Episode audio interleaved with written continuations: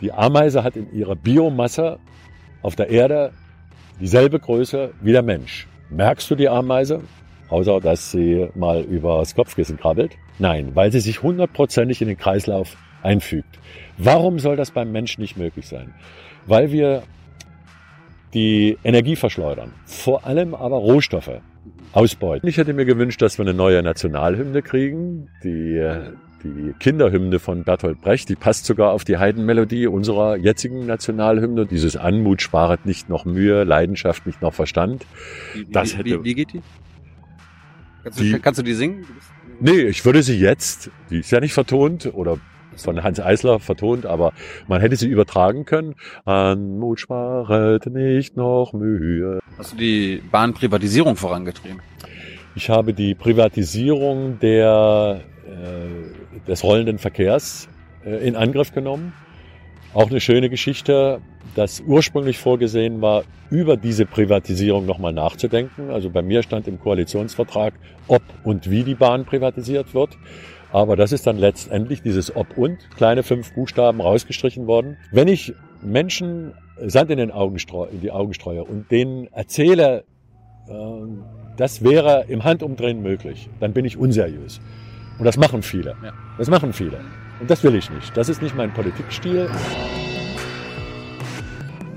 So, eine neue Folge Jung und Naiv. Wir sind irgendwo in Thüringen. Wo genau? In Gera. Und wer bist du? Ich bin Wolfgang Tiefensee. Was ist das hier ein Ort? Das ist die Orangerie 2013 abgesoffen durch das Hochwasser und dann mit Bundesgeldern wieder zauberhaft aufgebaut. Gerade gestern war ein Sommerkonzert hier, alles voller Stühle, viele, viele Menschen. Wunderschöner Ort. Liebe Hörer, hier sind Thilo. Und Tyler, Jung und Naiv gibt es ja nur durch eure Unterstützung. hier gibt's keine Werbung, höchstens für uns selbst. Aber wie ihr uns unterstützen könnt, Oder sogar Produzenten werdet. erfahrt ihr in der Podcast-Beschreibung. Zum Beispiel per PayPal oder Überweisung. Und jetzt geht's weiter. Was verbindet dich mit Gera?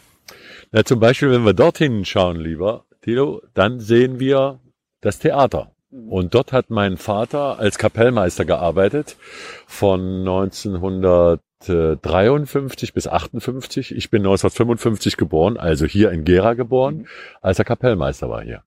Das heißt, du bist ein Ossi, bist in der DDR aufgewachsen. Ich bin ein Ossi, ich bin eine gärische Fettgusche und äh, wie gesagt im zarten Alter von drei Jahren von meinen Eltern entführt nach Leipzig. Aber du bist in der DDR aufgewachsen, hast du dann so den ganzen FDJ-Kram und so mitgemacht? Nee, äh, ich bin und so? nee, ich bin weder bei den jungen Pionieren gewesen, auch nicht bei der FDJ, nicht zur Jugendweihe gegangen und habe dann den Dienst mit der Waffe verweigert. Warum, Also warum, warum, warum ging das? Ja, weil ich mit dem Regime nicht einverstanden war, genauso wie meine Eltern. Und die haben uns erzogen, dass wir nicht mit der Masse mitschwimmen oder mitrudern, sondern unseren eigenen Kopf durchsetzen. Aber Warum, warum war das möglich? Das war möglich, wenn du die Folgen äh, getragen hast. Die Folge war, dass ich eigentlich nicht zur erweiterten Oberschule, man würde sagen heute Gymnasium gehen sollte. Aber das ist eine witzige Geschichte, dass nur weil ich den Bachpreis im Cello-Spielen gewonnen hatte als äh, Kind, äh, da sagte die Stadtschulrätin dann, äh, FDJ, Jugendweihe, egal, der soll Musik studieren und deshalb kommt er auf die erweiterte Oberschule. Und dann war eben Schluss.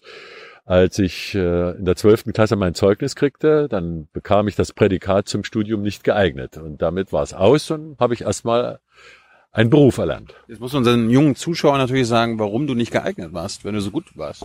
weil äh, aus politischen Gründen mir das Studium versagt war. Ich konnte mich bewerben, wo ich wollte. Da stand in meinen Akten zum Studium nicht geeignet und dann war's das. Aber was war der Grund? Weil du nicht in der Partei warst? Richtig, der Grund war, dass ich ziemlich aufmüpfig war. Ich war einer von zweien, die unter 1000 Schülern nicht in der FDJ waren. Und ich habe immer auch ziemlich hart diskutiert. Ich habe mich damals für Philosophie interessiert und habe den Marxismus-Leninismus-Lehrern, den Staatsbürgerkunde-Lehrern immer schön eingeheizt und habe in der Band gespielt. Und wenn wir auf Klassenfahrt waren und es war FDJ-Versammlung, dann habe ich mich ins Nachbarzimmer gesetzt und Gitarre gespielt. Und da kamen doch wohl viel zu viele raus aus der Versammlung und haben sich mit mir verbündet. Und das hat dem Stabi-Lehrer nicht gepasst. So, was hast du nach der Schule gemacht? Was, was, was, wolltest, was wolltest du denn werden? Ja, eigentlich wäre ich gern Toningenieur geworden. So diese Verbindung aus Technik und Musik, das hat mich sehr interessiert. Aber war, wie gesagt, nicht möglich. Also bin ich Facharbeiter für Fernmeldetechnik gewesen. Das sah dann so aus, dass ich mit Steigeisen die Masten hochgeklettert bin, habe Telefonleitungen gelegt oder draußen an die Hauswände genagelt. Da ist mir mal ein dummes Ding passiert. Wir haben da so in der Brigade an der Wand die Leitung gelegt und ich habe irgendwie vergessen, die Leitung hinter dem Fallrohr der Dachrinne zu legen, so dass alle, die nach mir die Leitung schon fertig hatten, sie wieder abmachen mussten und ich musste einen Kasten Bier bezahlen. Hm. Bist du also im Prinzip auch so ein Spezialist für Breitbandausbau jetzt?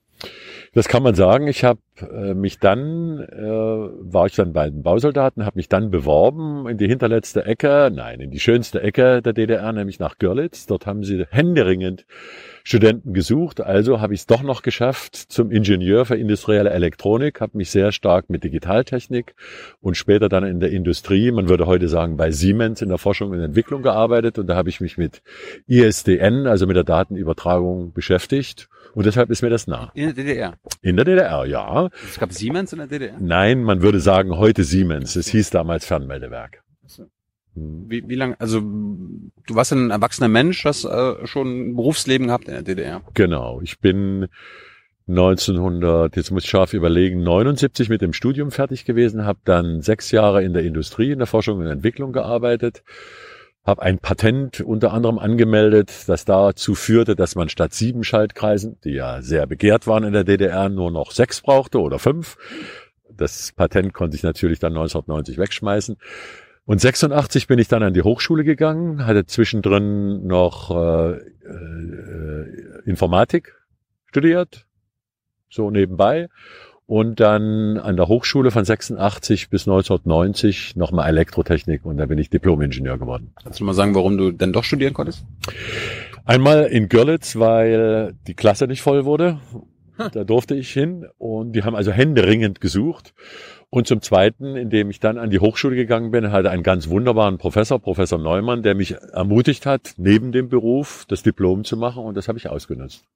Was war dann dein Lebensplan? Ich meine, die Wende war ja nicht absehbar oder konnte nicht geplant werden.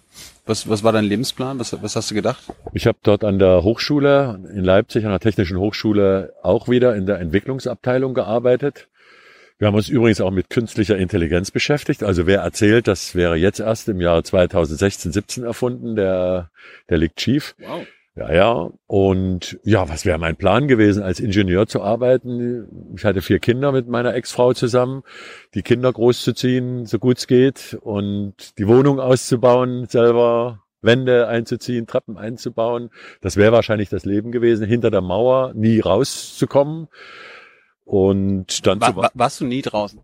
Ich war bis 1987, als das dann ein bisschen gelockert wurde und man durfte zu Verwandten fahren, war ich nie im Westen. Ja, natürlich war ich in Ungarn, weil in der Tschechoslowakei, klar. Urlaub. Urlaub, getrennt und sich die Sache ein bisschen angeschaut. Aber USA, Großbritannien, Australien, nie. Wäre nie. Aber 87 konntest du rüber? 87, weil meine damalige Frau eine Großmutter hatte und zu deren Geburtstag, Anfang Mai, durfte ich fahren und da bin ich dann 87 zum ersten Mal über die Grenze. Das war ein tolles Erlebnis. Was, was hast du da erlebt?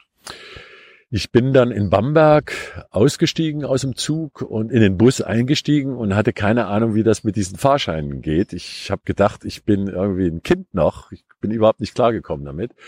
Und dann bin ich. Hast du in der DDR keine Fahrscheine gehabt? Doch, aber es war ein ganz anderes System. Mhm.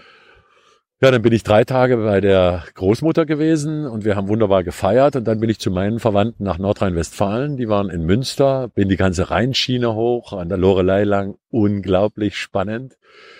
Ja, und dann war ein Erlebnis, was mir noch in Erinnerung ist, dass mein Onkel eine Videokamera hatte und hat mich beim Fußballspielen äh, mit den Kindern gefilmt und dann sind wir ins Wohnzimmer und ich habe unmittelbar nach, unmittelbar danach das Video gesehen. Das war irgendwie faszinierend. Nicht etwa Fotos zum Entwickeln gebracht und drei Wochen später hast du sie gekriegt, sondern einen Film unmittelbar danach zu sehen, das war schon ein ganz eigenartiges Erlebnis. Aber natürlich auch Amsterdam. Ich bin mit meinem Onkel nach Amsterdam zu Oranje Days gefahren, Fahrrad gefahren, ah. die Bands besucht dort. Das war schon toll. Aber nie überlegt, drüben zu bleiben?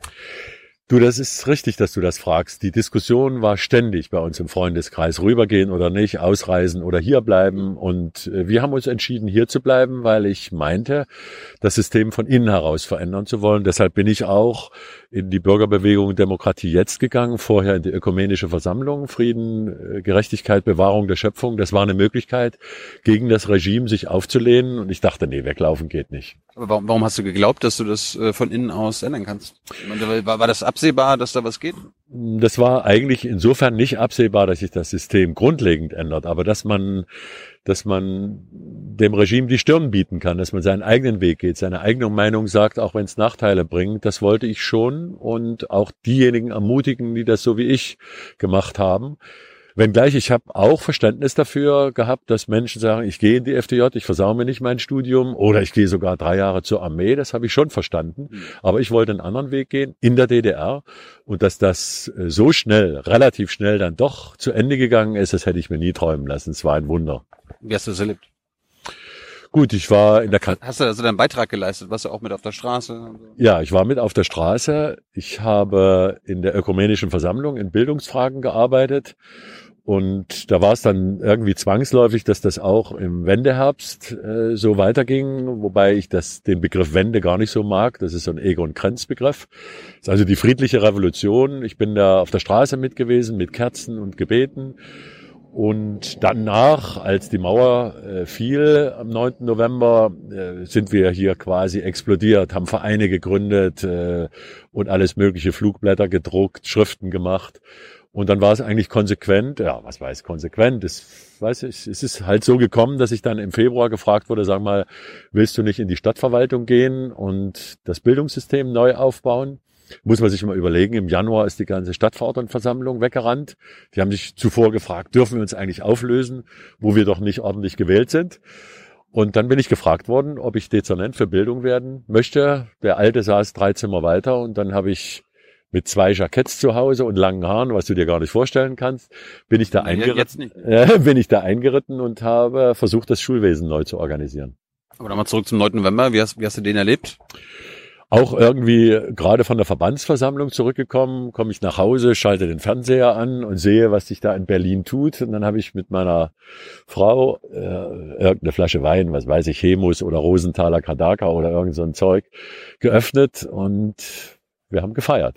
War dir da sofort klar, dass dein Leben sich radikal ändern würde? Nein, überhaupt nicht. Das nee? war mir nicht klar. Nee, ich habe gedacht, schön. Und jetzt geht's so weiter. Klar, vielleicht wird die Grenze tatsächlich offen bleiben. Es war ja nicht klar, ob die Russen nicht einmarschieren, ob es nicht äh, Platz des himmlischen Friedens gibt irgendwann. Und das war ja im Januar 1990 schon wieder auf der Kippe. Mhm. Da haben wir dann skandiert auf der Straße kaum eine Woche nicht auf der Straße, hebt die SED die Nase. Die Nase war nicht abzusehen. Und dass das dann so ging, das ist ein unglaubliches Wunder und für mich natürlich eine traumhafte Erfahrung. Hast du im Nachhinein mal deine Stasi-Akte eingesehen? Ja, die war relativ knapp. Ich bin bespitzelt worden während des Studiums und auch danach, aber das war überschaubar. Haben nichts gefunden, du warst jetzt nicht zu regimekritisch oder so? Ja, wahrscheinlich, äh, das war ja damals so, hast du eine Familie gehabt, dann waren das die Geiseln. Äh, es war ja auch so bei der Westreise, 87 mussten die zu Hause bleiben, damit du auch wieder zurückkommst. Nee, äh, aber es war trotzdem eine Befreiung, gerade auch von der Stasi.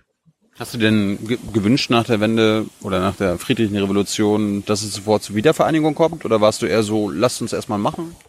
Ich war dafür, dass es zur Wiedervereinigung kommt. Ich habe gesehen, wie viele Menschen die DDR verlassen und habe auch nicht gesehen, dass wir in so einer Art Konföderation, was sich manche gedacht hätten, oder einen dritten Weg zu beschreiten, dass wir da die Zukunft haben. Was ich mir gewünscht hätte, wäre, dass man im Westen mehr auf die deutsche Einheit gefasst wäre. Die, die haben die Schublade aufgezogen, da war nichts drin, obwohl es ein, ein Ministerium gab für innerdeutsche Angelegenheiten. Der Einigungsvertrag ist in vielen Passagen nicht gut. Da sind viele Berufsgruppen schlecht behandelt worden. Und äh, dieses oder jenes hätte man schon gründlicher bedenken können, zum Beispiel im Bildungssystem. So große Dinge, die man hätte anders machen müssen nach, nach der Wende? Bleiben wir mal kurz bei den Kleinen. Ich hätte mir gewünscht, dass wir eine neue Nationalhymne kriegen. Die, äh, die Kinderhymne von Bertolt Brecht, die passt sogar auf die Heidenmelodie unserer jetzigen Nationalhymne. Dieses Anmut sparet nicht noch Mühe, Leidenschaft nicht noch Verstand. Wie, das hätte, wie, wie geht die? Kannst du, Die- kannst du die singen? Bist, Nee, ich würde sie jetzt, die ist ja nicht vertont oder von Hans Eisler vertont, aber man hätte sie übertragen können. Anmut sparet nicht noch Mühe, Leidenschaft nicht noch Verstand und so weiter. Also man hätte sich noch nicht mal vom ollen Heiden trennen müssen und hätte trotzdem einen wunderbaren Text gehabt, der eben auch Deutschland einordnet in die Welt. Aber das ist eher eine Kleinigkeit, wichtige Symbolische. Kleinigkeit, eine symbolische, wäre nicht schlecht gewesen. Ich hätte es für gut gefunden, wenn wir eine Verfassung bekommen hätten. Das Grundgesetz ist eindeutig so angelegt, dass es nur für die Zeit gilt, wo es zwei deutsche Staaten gibt. Und ich denke, äh, wir hätten alles das, was mit Bildung zu tun hat, anders organisieren können. Ich war da sehr viel unterwegs, zum Beispiel das längere gemeinsame Lernen hätte man vereinbaren können. Aber also du, du meinst jetzt, ja, gib doch mal ein paar Beispiele, wo, wo der Westen, sag ich mal, also die BRD hätte von der DDR lernen können. Also wo, wo man quasi gesagt hat, okay, das passen wir, ähm, da passen wir uns an euch an. Also ein Punkt ist das Bildungssystem. Das zweite ist das Gesundheitswesen. Natürlich ist das hier nicht optimal gelaufen, aber die Ärztehäuser, die wir jetzt wieder einrichten, das sind die Polikliniken der DDR. Warum schafft man die erst ab, um sie dann wieder, äh, um sie sie dann wieder zu eröffnen? Ja, warum? Was, was war der Grund? Äh, weil man das westdeutsche System übernommen hat. Und das ist genau das Problem. Äh, wenn man äh, nicht lernen will, äh, sondern nur überstülpt oder angliedert. Und dann äh, gibt's noch einen wesentlichen Punkt. Ich glaube, man hätte die Erfahrung der Bürgerbewegung, was die direkte Demokratie anbetrifft, übernehmen können. Ich bin sehr spät in die SPD eingetreten, erst 1995. Warum? Ich war so im Überschwang der Kraft, die wir damals entfaltet haben und die Erfolge, die wir gesehen haben, dass ich gedacht habe, also erstens, wir machen so eine Art runden Tisch und schaffen die Parteien ab oder wir reformieren die Parteien. Ich habe mich sehr, sehr schwer getan mit Parteien. Ich meinte, das, was wir erlebt haben, der weiße Ring sitzt neben der CDU, einer alten Blockpartei und neben der SPD und den Grünen. Ich war ja damals bei Bündnis 90, übrigens noch nicht die Grünen, sondern nur Bündnis 90. Das müssen wir jetzt äh, in die in die neue Welt überführen und ich war eher ich war sogar so vermessen zu sagen, naja, mit dieser Kraft, dass die die ganze Welt zusammensteht, der eiserne Vorhang, äh, der wird geöffnet, die Grenzen fallen, dann müssten wir doch zum Beispiel so einen Konflikt wie in Israel, Israel-Palästina, müssten wir doch auch noch gleich mit lösen können. Alles naiv, gute ne? Träume. Naiv vielleicht, jung und naiv. So wie, äh, aber zwischen 1995 äh, warst du dann einfach nur Stadt, Stadt äh. Nein, ich war nur ganz kurz Stadtverordneter, nämlich von ähm, in Gera, ne? in Leipzig. Ich bin in Leipzig tätig gewesen. Wie gesagt, seit 58 habe ich dort gelebt mit Sorry. meinen Eltern. Äh, War nur ganz kurz von März von der Kommunalwahl bis äh, zum 1. Juli. Dann war ich kurz Amtsleiter im Schulverwaltungsamt und bin dann 1991 Dezernent geworden. Also, wenn man so will, ein Stellvertreter des Oberbürgermeisters. Aber für Bildung zuständig? Für Bildung zuständig, dann für Jugend und Sport. Ich habe dann dafür gesorgt, dass das Stadion ausgebaut wurde, dass wir die Fußball-WM bekommen haben. Äh, Das war allerdings dann schon in der Übergangszeit zum Oberbürgermeister das 98. ist Leipzig das Stadion, was jetzt äh, Red Bull hat? Richtig. Ich habe damals mit Michael Kölmel, Kinowelt, den ich nach Leipzig gelockt habe, als er ein paar Schwierigkeiten hatte. Wir erinnern uns, dass seine Firma von Leo Kirch in die Pleite getrieben wurde. Dann habe ich ihn nach Leipzig geholt und wir zusammen haben das Stadion ausgebaut, mit Bundeshilfe übrigens. Helmut Kohl hat auf mein Drängen hin, auf mein vierjähriges Drängen hin uns 100 Millionen D-Mark geschenkt. Im September 98, kurz vor seiner Wahl. Geschenkt. geschenkt, hat er gesagt, ich gebe Leipzig einen Zuschuss, genauso wie Berlin, nur mit dem Unterschied, dass Leipzig ein städtisches Stadion und Berlin ein, ein äh, Bundesstadion war. Hm.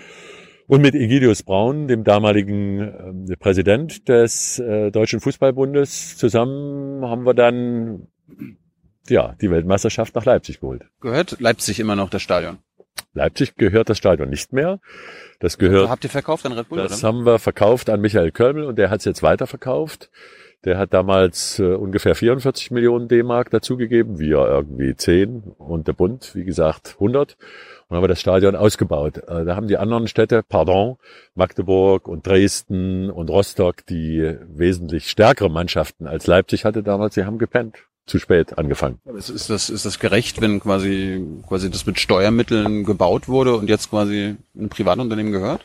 Das ist gerecht, weil äh, dieser Bau äh, dazu beigetragen hat, dass überhaupt Fußball in der Region Leipzig stattgefunden hat. Da hängt ja sehr, sehr viel mit dran.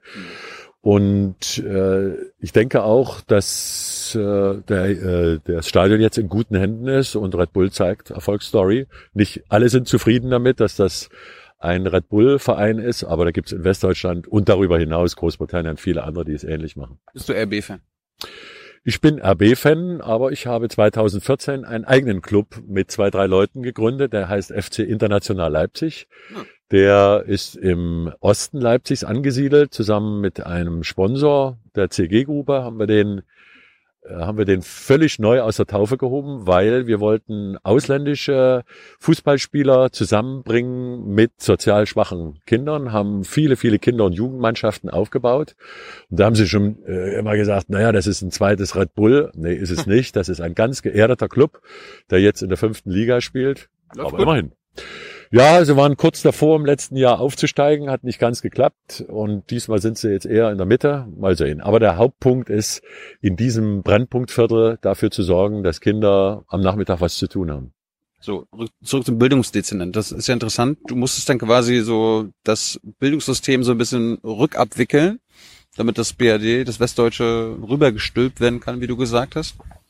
Ja, wir haben uns in Sachsen sehr viel Gedanken gemacht, wie das Bildungssystem aussehen sollte. Damals war eine CDU-Regierung, wie wir uns erinnern, unter Biedenkopf. Und äh, da ging es um die Mehrgliedrigkeit. Wir haben es immerhin geschafft, nur zweigliedrig zu sein. Das heißt, es gibt in Sachsen und gab keine Hauptschule. Das ist wichtig, haben die Förderschulen aufgebaut entsprechend. Warum, ganz kurz, warum, habt- warum habt ihr das geschafft? Ich komme aus MacPom. Da hatten wir Hauptschule, Realschule, Gymnasium. Warum habt ihr es geschafft, nicht die Hauptschule zu machen?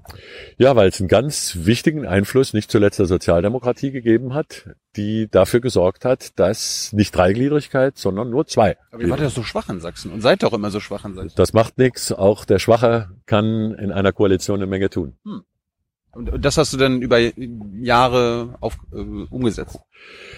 Ich bin in dann, Leipzig. äh, genau, man muss wissen, dass ein Schuldezernent der oberste Hausmeister ist. Der ist für die Schulgebäude verantwortlich und 1990 ist ja alles das, was mit Lehrerschaft und mit Bildungsfragen, Lehrplänen und so weiter zu tun hat, in das staatliche Schulamt gegangen. Das heißt, es war strikt getrennt. Ich war für alles Sächliche zuständig, was ja auch wichtig ist, für die Lehrmaterialien, für die Hausmeister, fürs Gebäude, dass es dicht ist und so weiter und so weiter. Und Dresden war zuständig für die Lehrerinnen und Lehrer und ist es immer noch. So, und dann, warum bist du 95 erst bei der SPD beigetreten? Warum bist du nicht bei den Grünen? Du warst doch bei Bündnis 90. Nein, ich war nicht bei Bündnis 90, sondern ich war äh, bei Bündnis 90 äh, ohne den Zusatz Genau. die Grünen. Das meintest du? Ja. Ja, äh, Da, ich war, habe da waren die Grünen noch naheliegend, oder nicht? nee, ich habe mich am Anfang sehr schwer getan, überhaupt in eine Partei zu gehen. Und dann äh, habe ich mich 93 mit der Frage etwas näher beschäftigt, habe sehr viel mit Wolfgang Thierse diskutiert. Die Frage demokratischer Sozialismus hat mich umgetrieben. Ich kam aus dem Sozialismus. Ich sage, Wolfgang, was soll das? Wollen wir wieder dahin? Haben wir sehr lange diskutiert, dass es nicht gemeint ist, dass wir einen gesellschaftlichen Zustand wollen, schon gar nicht, wie es in der DDR war, übergestülpt über die Bevölkerung. Papa weiß schon, was gut für euch ist sondern dass es ein Prozess hin ist äh, zu einer Gesellschaft äh, mit mehr Gerechtigkeit, mit weniger äh, großen Differenzen zwischen arm und reich. Und das konnte ich dann nachvollziehen und dann habe ich mich entschieden, 95 in die SPD zu gehen. Aber war das naiv? Weil so ist es ja nicht gekommen. Die, die Schere ist immer weiter auseinandergegangen in unserem Land. Es ist nach wie vor eine Herkulesaufgabe und ich bin in die Politik gegangen und mache jetzt auch Politik, um Unterschiede zwischen Stadtteilen, damals als Oberbürgermeister, zwischen Städten als äh, Mitglied des Deutschen Städtetages oder zwischen Bundesländern als Bundesminister oder ich war auch im Europäischen äh, Städtebund Eurocities zwischen den unterschiedlichen europäischen Städten, um diese Unterschiede auszugleichen. Das ist eine ganz, ganz mühsame Arbeit, die noch lange nicht am Ende ist. Da haben wir eine Menge zu tun. Wir haben einiges geschafft, denke ich. Wenn man sich zum Beispiel diese wunderschöne Stadt Gera anguckt, die ist jetzt auf dem Niveau anderer Städte in Westdeutschland und Europas, aber es gibt zu viele, die arm sind, zu viele, die Altersarmut erwarten müssen und da müssen wir arbeiten. Reden wir gleich noch drüber. Erstmal noch weiter zu dir. Du hast bis 95 in die SPD eingetreten und bist dann 98 schon Bürgermeister, Oberbürgermeister von Leipzig geworden. Wie, wie schnell, warum ging das so schnell? Ja, Lehmann Ist da Gruber. jemand krank geworden? nein, nein, nein. Lehmann Gruber hatte mich 94 gefragt, ob ich sein Stellvertreter werden will und hatte wohl schon im Hinterkopf, ich brauche einen Nachfolger, wenn ich 98 aussteige und hat mich dann äh, Anfang 97 gefragt, ob ich das machen will. Hab ich gesagt, um Gottes Willen, ich habe genug zu tun mit meinem Ressort. Wie, wie alt warst du da? Recht ich, jung, bin, ne? ich bin Jahrgang 55, kannst du ausrechnen. 43, Anfang- Anfang 40. Anfang 40. Und habe mich dann doch nach reiflichem Überlegen entschlossen, es zu machen. Bin dann innerhalb der SPD 97 angetreten, habe mich durchgesetzt. Ja, und dann ging's 98, Anfang 98 in den Wahlkampf. Und gewonnen? Gut gewonnen, aber das war auch schwer, weil ich hatte schwergewichtige Gegenkandidaten. Vielleicht ist Werner Schulz von den Grünen ein Begriff. Äh, Mein Finanzdezernent von der CDU ist angetreten gegen mich und das war nicht leicht. Also wir haben schon hart gearbeitet, also Wahlkampf kenne ich. Du bist ja re- recht berühmt geworden dann auch als Oberbürgermeister von Leipzig. Was, was hast du da Großartiges so geleistet? Das müsstest du in der Biografie nachlesen, will ich gar nicht zu viel äh, erzählen davon.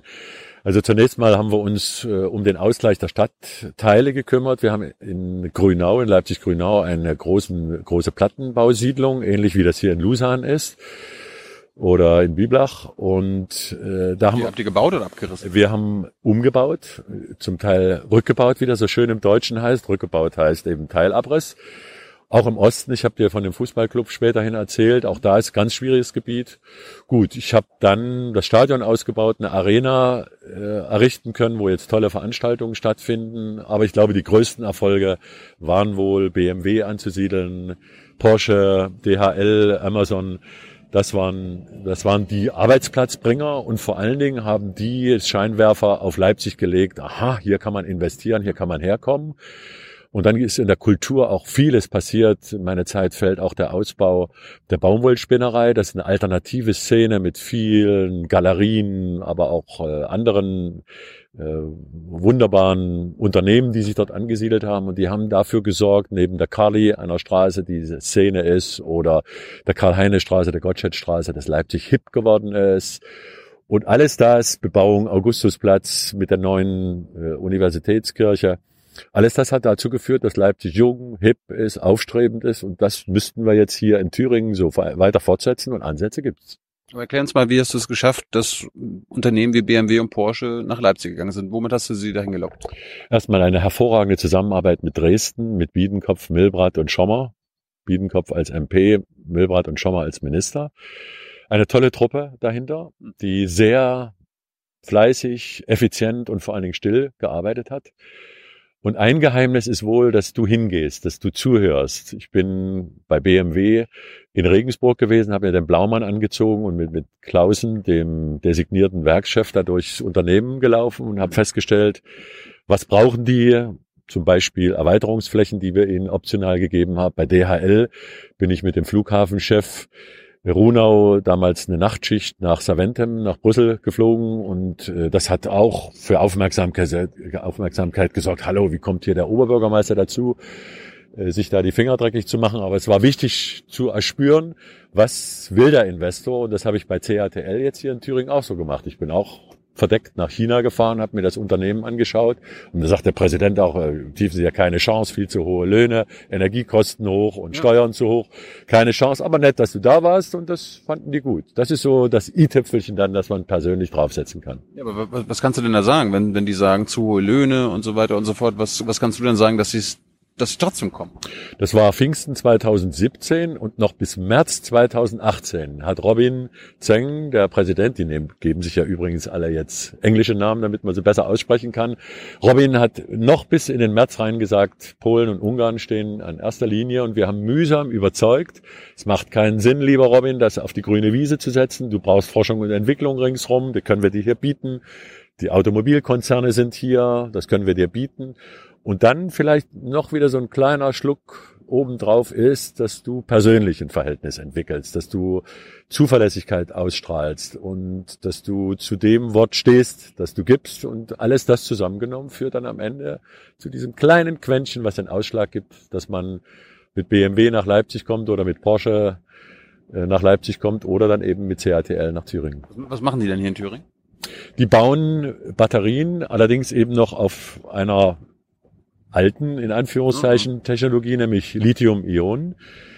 So ein Ausläufer, ne? Das äh, wird jetzt momentan noch die nächsten fünf, sieben bis zehn Jahre vielleicht die Technologie sein, aber wir forschen in Jena ja an zwei neuen Technologien. Einmal auf Kunststoffbasis Batterien herzustellen, das macht der Professor Schubert mit seinem Team in Jena. Und auf Keramikbasis Professor Stelter in Hermsdorf. Momentan stationär, noch zu schwer, noch zu kompliziert, aber wir sind dran. Ich habe jetzt gerade einen Forschungsneubau Grundstein gelegt, dass wir vielleicht dann die Batterie der Zukunft hier in Thüringen bauen. Warum sind das chinesische Unternehmen, die das machen? Warum gibt es hier kein Thüringer Unternehmen, äh, das Batterien baut, erforscht? Zunächst mal hat man in den 80er Jahren entschieden, die Bio- und Elektro, pardon, die Elektrochemie abzubauen in den Universitäten. Hat keinen Sinn. Man hat die Batterieproduktion eingestellt. Bis hin Europa kaum noch Batterien, außer die kleinen Bartas dieser Welt. Ich habe viel Kontakt gehabt äh, vor fünf, sieben Jahren mit Bosch, die mal ein Konsortium mit Samsung aufbauen wollten, aber da war der Markt nicht da. Und jetzt hat man die Technologie nicht mehr, man hat die Unternehmen, die größer werden können, nicht.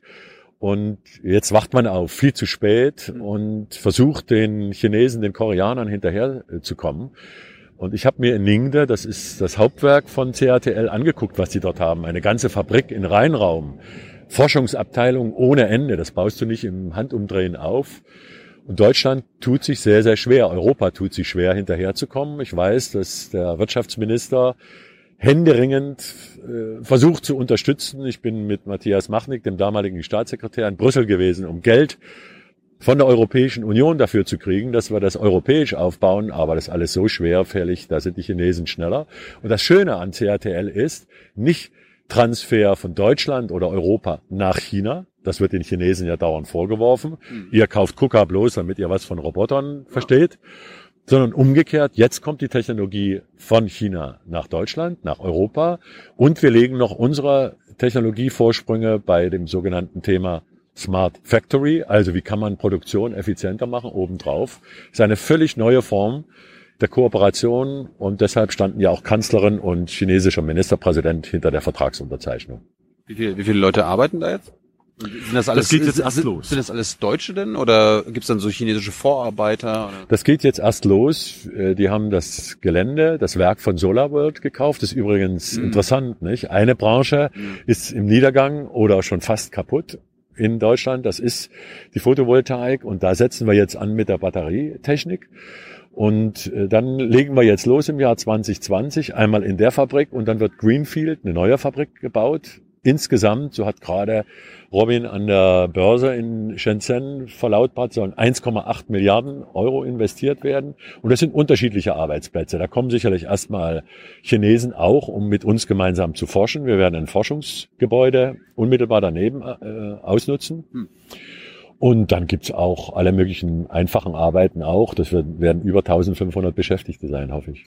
Hast du denn schon mal Erfahrung gemacht bisher mit, mit chinesischen Unternehmern, wie die so drauf sind? Weil ich de denke jetzt gerade so, kennst du diesen Netflix-Film, der ist auch ganz neu rausgekommen, den hat Obama mitproduziert, äh, American Factory, da irgendwie in Ohio haben sie da auch eine, äh, ich glaube, eine Glasfabrik, Glas, äh, Fensterfabrik hochgezogen und so nach einem Jahr wurden dann die ganzen amerikanischen Chefs entlassen und so weiter ja. und so fort.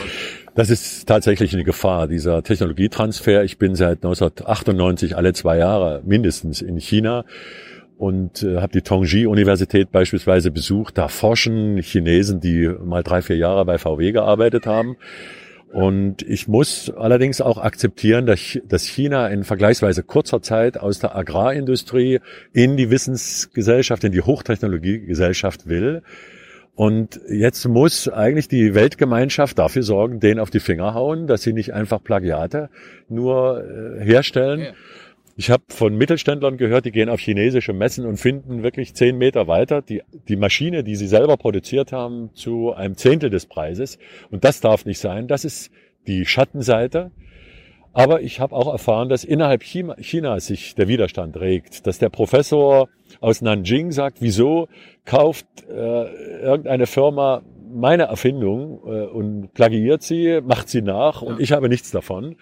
Das heißt, über kurz oder lang wird sich der Widerstand dort verstärken und China muss sich an die Regeln halten, Schritt für Schritt. Aber wir müssen mit guten Verträgen dafür sorgen, dass unsere Technologien und das Geld, was wir da reingesteckt haben, nicht nach China abfließt. Ich hatte jetzt gerade so an die Arbeitsbedingungen, zum Beispiel der deutschen Arbeitnehmer gedacht und die Chinesen bei den, bei der, bei den Amerikanern war es ja so, die Chinesen haben sich nicht mehr aufgeregt, warum die Amerikaner so faul waren, weil sie nur fünf Tage die Woche arbeiten dürfen, mhm. acht Stunden am Tag und die Chinesen haben dann irgendwie sechs, sechs Tage Woche gehabt, zehn Stunden und ja. so weiter.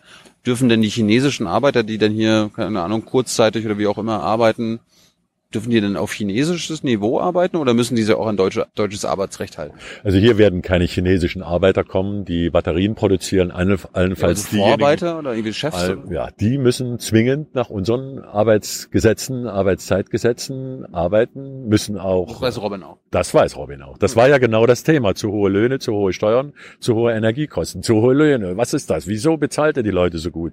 Und dann wurden Tabellen gegenseitig ausgetauscht und er weiß genau, worauf es sich anlässt lässt. Aber ist es dann immer noch möglich, dass zum Beispiel eine Thüringer äh, Start-up-Szene entsteht, die Batterien bauen? Also wenn da jetzt nebenbei geforscht wird, darf, hat dann der Chinese äh, Zugriffsrecht, Erstzugriffsrecht auf die Forschung und die Deutschen nicht oder so? Wir haben zwei Forschungskomplexe. Der eine Komplex, das sind konkrete Projekte für CATL und der andere, das ist angesiedelt in die, die Uni forscht für das, für die Nein, nein, nein, nein, das ist ein Forschungsunternehmen, das nennt sich okay. I, I, äh, IKTS, mhm. das ist für äh, Keramik, Stoffe und Keramiktechnologien. Das ist ein Institut Dresden-Hermsdorf und das wird zusammen mit Geld, das wir von CATL bekommen, forschen auf der einen Seite und auf der anderen Seite forschen wir allgemein zu Batterietechnologien und das wird natürlich den Start-ups äh, hier in Thüringen und in Deutschland nutzen. Also da stelle ich mir vor, dass es Schritt für Schritt wirklich endlich deutsche Produktion gibt, mhm. deutsches Know-how, damit wir mit den Chinesen gleichziehen. Aber das wird eine Weile dauern. Gut, nochmal zurück. Äh, wie lange warst du denn Oberbürgermeister in Leipzig? Von 1998 bis 2005. Sieben Jahre. Und dann wolltest du nicht mehr? Ja, das ist ein schwieriges Kapitel. Ich war gerade frisch gewählt im April 2005 und am 1. Juli wieder vereinigt worden, vereidigt worden, hatte ein relativ gutes Ergebnis mit 67 Prozent im ersten Wahlgang. Und dann kam der Ruf aus Berlin. Franz Müntefering hat mich angerufen, Matthias Platzek hat mich angerufen, ob ich mir vorstellen könne, nach Berlin zu gehen. Und dann habe ich entschieden. Sagt, nein, ich bin hier gerade frisch gewählt. Ja, ich bin eine Legislaturperiode da gewesen, Du weißt vielleicht, dass ich schon mal gefragt wurde von Gerhard Schröder. 2002, da habe ich gesagt, nee, mitten in der Periode, kurz vor der Olympiabewerbung oder mittendrin, wenn man so will, das mache ich nicht. Und dann habe ich mich aber entschieden, nach Berlin zu gehen. Einmal, um den Osten zu vertreten als Verantwortlicher für die neuen Länder und natürlich auch in dem Verkehrs- und Baubereich was zu tun und war eine spannende Aufgabe. Hast du denn während deiner Zeit als Bürgermeister irgendwas mit der Bundespolitik zu tun gehabt? Hast du in irgendwelchen Kommissionen gesessen oder so? Ja, selbstverständlich. Ich war einmal im Deutschen Städtetag und habe äh, dort sehr viel für die deutschen Städte gearbeitet, also auch für die ostdeutschen Städte mhm. und bin dann äh, in die sogenannte Harz-Kommission gegangen als Vertreter der Städte, habe dafür gekämpft, dass die Sozialhilfe und die Arbeitslosenhilfe zusammengelegt wird. Das ist dann auch geschehen. Und du warst in der Kommission moderne Dienstleistung im Arbeitsmarkt. So heißt das Ding mit dem langen Titel und heute würde man sagen Harz-Kommission. Ihr habt euch das Konzept von Hartz IV ausgedacht. Das war das grundlegende Konzept mit Peter Harz damals. Äh, allerdings muss man einschränkend sagen, äh, dann 2002 wurde das veröffentlicht und von 2002 bis 2005 in Gesetze gegossen. Und die haben an vielen, vielen Stellen nicht das aufgegriffen, was wir vorgeschlagen haben. Das hat einmal den Grund, dass die CDU da sehr stark äh, eine Rolle gespielt hat. Ich nenne mal ein Beispiel. Wie hoch sollte das Arbeitslosengeld 2 sein? Wie lange gilt das Arbeitslosengeld 1? Das waren wichtige Themen, die am Ende die Hartz-Gesetze auch schlecht gemacht haben, wie wir heute wissen und damals eigentlich schon gewusst haben. Und die Grundlage ist aber in der Hartz-Kommission gelegt. Und wer hat sich die Sanktionen ausgedacht? Sanktionen war das Prinzip fordern und fördern, dass man gesagt hat, das Geld, was wir Langzeitarbeitslosen oder Kurzzeitarbeitslosen geben, das muss erarbeitet werden. Das müssen Facharbeiter zur Verfügung stellen in Form ihrer Steuern. Und deshalb muss es auch die Möglichkeit geben, diejenigen, die inaktive Arbeitslose sind, also die nicht arbeiten wollen, dass man denen dann Sanktionen gegenüber ausspricht und äh, sie drängt, Arbeit aufzunehmen. Das habt ihr euch also ausgedacht.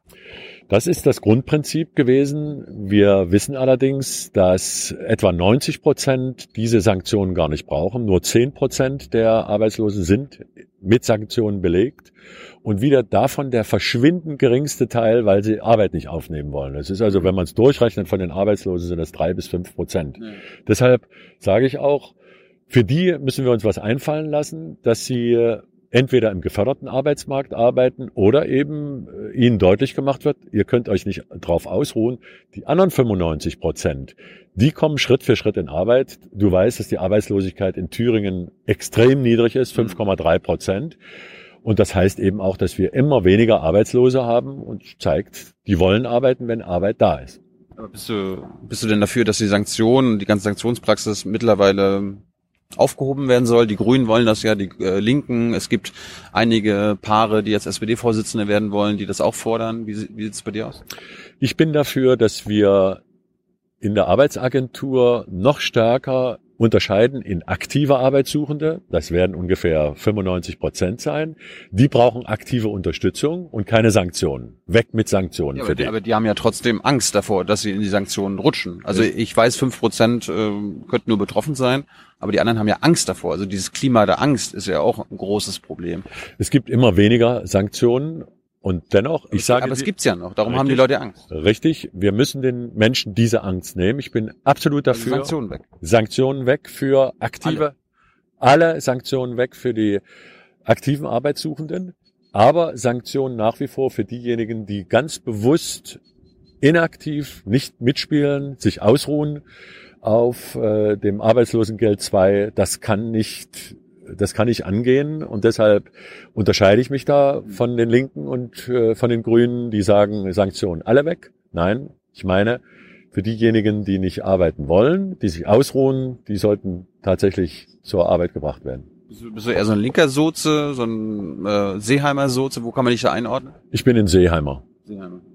Das heißt, du unterstützt jetzt auch Olaf äh, Scholz das will ich damit nicht sagen. Ich bin jemand, der versucht, die Balance hinzubekommen zwischen der sozialen Gerechtigkeit, für die die Partei steht, und da einigen sich alle, aber eben auch der wirtschaftlichen Vernunft und der Nachhaltigkeit. Wirtschaftliche Vernunft heißt, ich stehe auch für die Unternehmerinnen und Unternehmer, gerade im Mittelstand, 10 Leute, 50 Leute, die Arbeitsplätze schaffen, die sich sozial engagieren.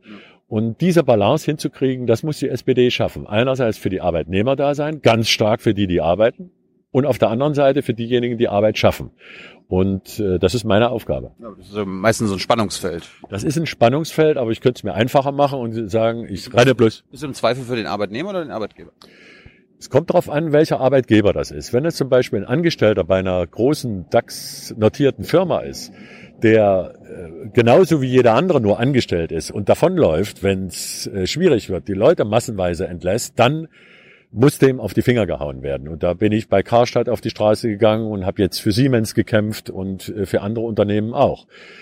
Aber wenn es um den kleinen Mittelständler geht, dann sage ich, der muss genauso Unterstützung erfahren, weil er kümmert sich um jeden einzelnen Arbeitnehmer, kennt dessen Geschichte, die Familiengeschichte, ob der Krebs hat, verheiratet ist oder nicht. Ja. Aber er muss ordentlich bezahlen. Und deshalb haben wir äh, zum Beispiel den vergabespezifischen Mindestlohn eingeführt. Derjenige, der Aufträge vom Land kriegt, der muss mindestens 9,42 Euro zahlen oder im Tarif sein. Das ist nicht logisch. Also der Mindestlohn ist ja der Mindestlohn. Da muss er automatisch bezahlt werden. Warum muss man das als Bedingung machen? Der Mindestlohn ist 9,19 Euro. Bei uns liegt er bei 11 Euro ah. weiter drüber. Ne? 11,42 Euro. Das ist eine Menge mehr. Und das ist unser Beitrag als Land. Wir können auf den Mindestlohn nicht direkt Einfluss nehmen. Der müsste wesentlich höher sein. Mindestens 12 Euro, damit ich den Rentenpunkt erreiche. Aber mit der CDU war das nicht anders zu machen und das verstehen viele Zuschauer, auch die, die uns jetzt zuschauen, nicht dass wir irgendwie, glaube ich, nicht die absolute Mehrheit haben und deshalb immer darauf angewiesen sind, dass einer mitmacht in der Regierung und der sagt dann, nee, dies nicht und jenes nicht. Und dann fragt man sich hinterher, aber hallo, ihr wolltet doch 12 Euro, warum macht es denn nicht? Weil es eben keine absolute Mehrheit für die SPD gibt. Und solange es die nicht gibt, wird es gute Kompromisse geben müssen. Warum ist dir damals in der Hartz-IV-Kommission nicht eingefallen, dass man auch den Mindestlohn einführen muss? Ganz einfach, weil der Mindestlohn damals auch bei den Gewerkschaften umstritten war, 2002. Es ist ein Eingriff in die Tarifautonomie, aber, das war gar nicht das wesentliche Argument, mit der CDU absolut nicht durchsetzbar war im Bundesrat sowieso nicht mit den Ländern. Also ein No-Go, keine Chance, den Mindestlohn einzuführen. Und die Geschichte hat ja gezeigt, es hat gedauert und gedauert, bis wir dann 2015, ja. also zehn Jahre später, erst den Mindestlohn einführen konnten. So, jetzt ist ja das Argument, dass dadurch, dass es zehn Jahre keinen Mindestlohn gab, konnte sich der größte Niedriglohnsektor Europas in Deutschland äh, entwickeln. Richtig. Das ist die Fehlentwicklung, die daraus entstanden ist. Man könnte hingehen und könnte sagen, besser in einem Teilzeitjob, besser in der Zeitarbeit untergebracht als arbeitslos. Aber das springt zu kurz. Der Mindestlohn hätte unbedingt mit eingeführt werden müssen, aber wie gesagt, es war nicht möglich. Jetzt ist er eingeführt und siehe da, Schritt für Schritt gehen auch die prekären Arbeitsverhältnisse zurück. Aber ich gebe zu, da sind wir noch lange nicht an dem Punkt, wo wir sein müssen. Warum ist euch damals nicht eingefallen, zum Beispiel Leiharbeit und Zeitarbeit wurde eingeführt? Da wird ja heute auch gesagt, eigentlich muss jemand, der dann in einem Unternehmen als Leiharbeiter an, äh, also arbeitet, also sogar ein bisschen mehr verdienen als der Angestellte, weil der Leiharbeiter ist ja quasi immer äh, flexibel, muss flexibel sein und könnte am mhm. nächsten Monat schon wieder woanders, äh, also gar raus sein. Das heißt, mhm. er müsste ja quasi für sein Risiko, sein arbeitnehmerisches Risiko mehr Geld bekommen. Warum habt ihr das damals nicht gemacht? Zunächst mal äh, hat die Harz-Kommission die sogenannte Personalservice-Agentur erfunden, die es dann eine Weile lang gab. Der Hintergedanke war, das ist eine Art äh, Zeitarbeit oder es ist Zeitarbeit, aber der öffentlichen Hand. Jede Arbeitsagentur hat eine PSA und stellt die Arbeitslosen als Angestellte an. Das Schwierigste ist ja, dass du als Arbeitsloser nirgend, du bist, bist in eine bestimmte Kategorie einsortiert, in eine Schublade geschoben und kommst da nicht raus. Ich habe das als äh, Beauftragter für die neuen Länder mit dem sogenannten Kommunalkombi gemacht. Zum Beispiel in Leipzig gab es Arbeitssuchende, die in den Straßenbahnen angestellt waren dafür von den Verkehrsbetrieben, dass sie den Menschen Auskunft geben, wie fährt die Straßenbahn, ich helfe dir hoch, ich zeig dir, wo es lang geht. So. Diese PSA ist viel zu schnell abgeschafft worden. Und jetzt zur Zeitarbeit. Auch hier wieder nicht alle in einen Topf werfen.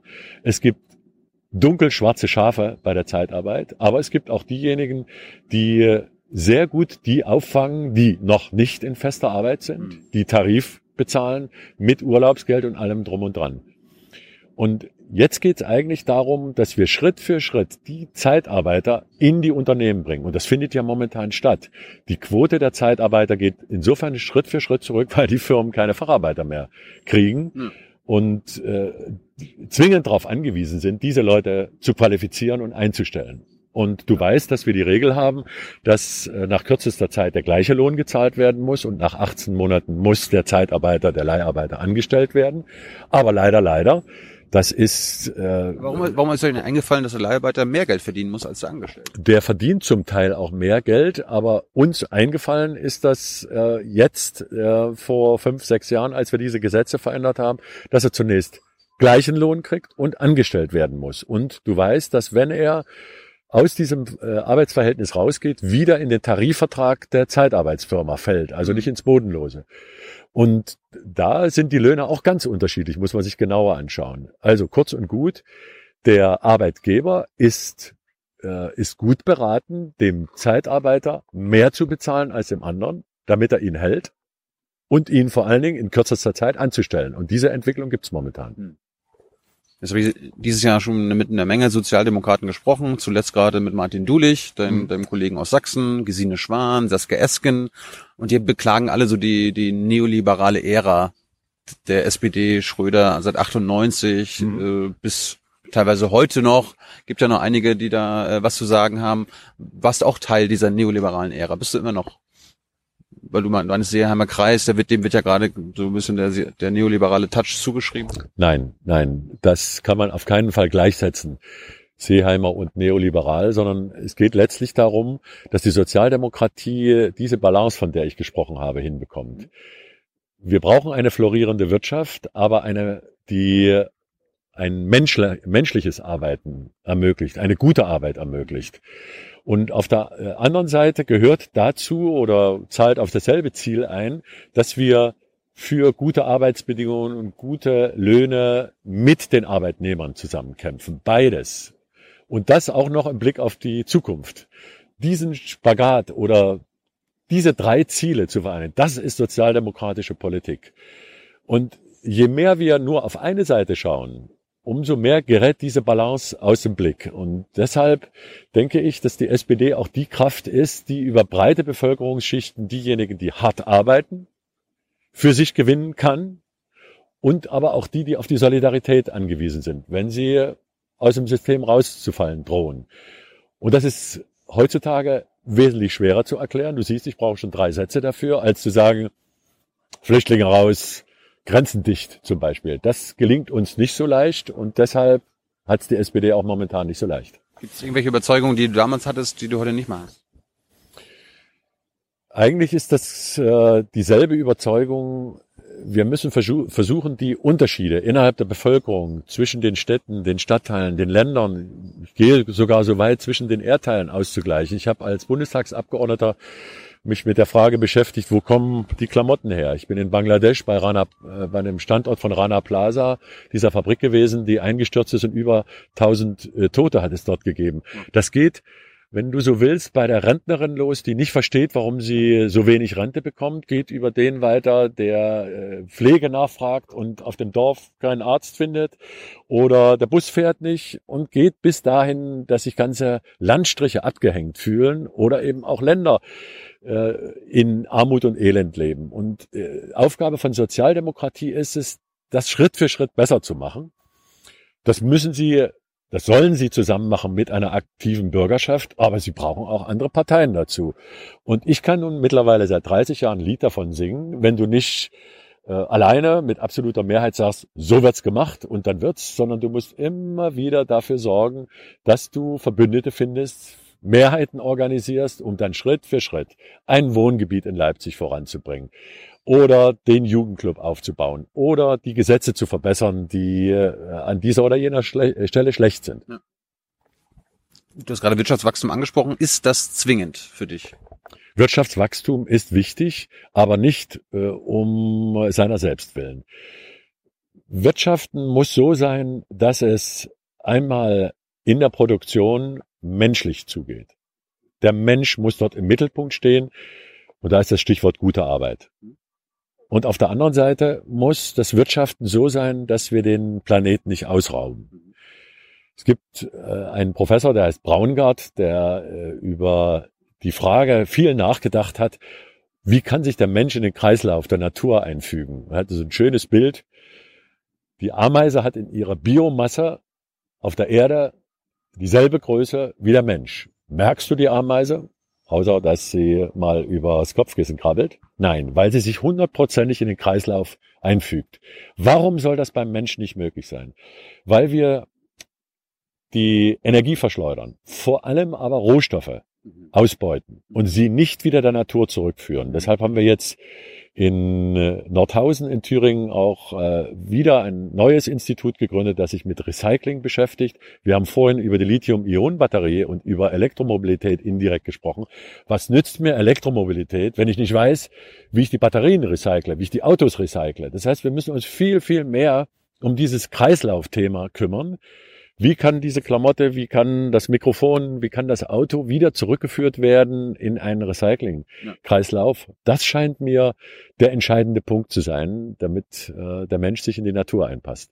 Das heißt, ich gehe mal davon aus, du meinst, okay, Wirtschaftswachstum ist wichtig, aber es muss ja dann quasi irgendwann klimaneutral sein ab 2030, ab 2050 genau. und so weiter und so fort. Das heißt aber auch, dass manche Branchen dann irgendwie nicht wachsen dürfen, weil Wachstum, Wirtschaftswachstum heißt ja auch, äh, Verbrauch steigern. Ja, also der Energieverbrauch äh, wird gesteigert.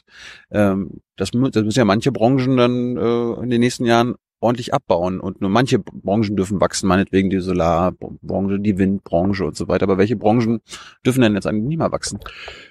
Oder müssen sich radikal umstellen in Thüringen? Das ist der richtige, das ist der Punkt, der entscheidende. Sie müssen sich umstellen. Sie müssen richtig wachsen. Sie müssen richtig wachsen. Und zwar nach diesen beiden Prinzipien. Einmal. Aber, dann, aber welche Branchen sind das? Die habe ich ja verstanden, die Prinzipien. Aber welche Branchen sind das? Ja, nehmen wir mal. Hier gibt's BMW oder so? Nehmen wir mal die Automobilbranche. Ja. ja. die muss wachsen, indem sie auf der einen Seite Arbeitsbedingungen schafft, wo der Mensch nicht äh, sich krumm buckelt Und auf der anderen Seite muss sie Produkte entwickeln, die so sind, dass sie sich in den Kreislauf einspeisen lassen und vor allen Dingen Energie und vor allen Dingen grüne Energie nachhaltig nutzen. Ja. Und äh, solange sie das nicht tun, werden sie mh, ein Wachstum in der Zukunft nicht generieren können. Also Innovation, Innovation, Innovation. Und ich setze auf unsere Tugenden. Ich bin selber Ingenieur und Ingenieur der Elektrotechnik und äh, habe ich dir ja erzählt.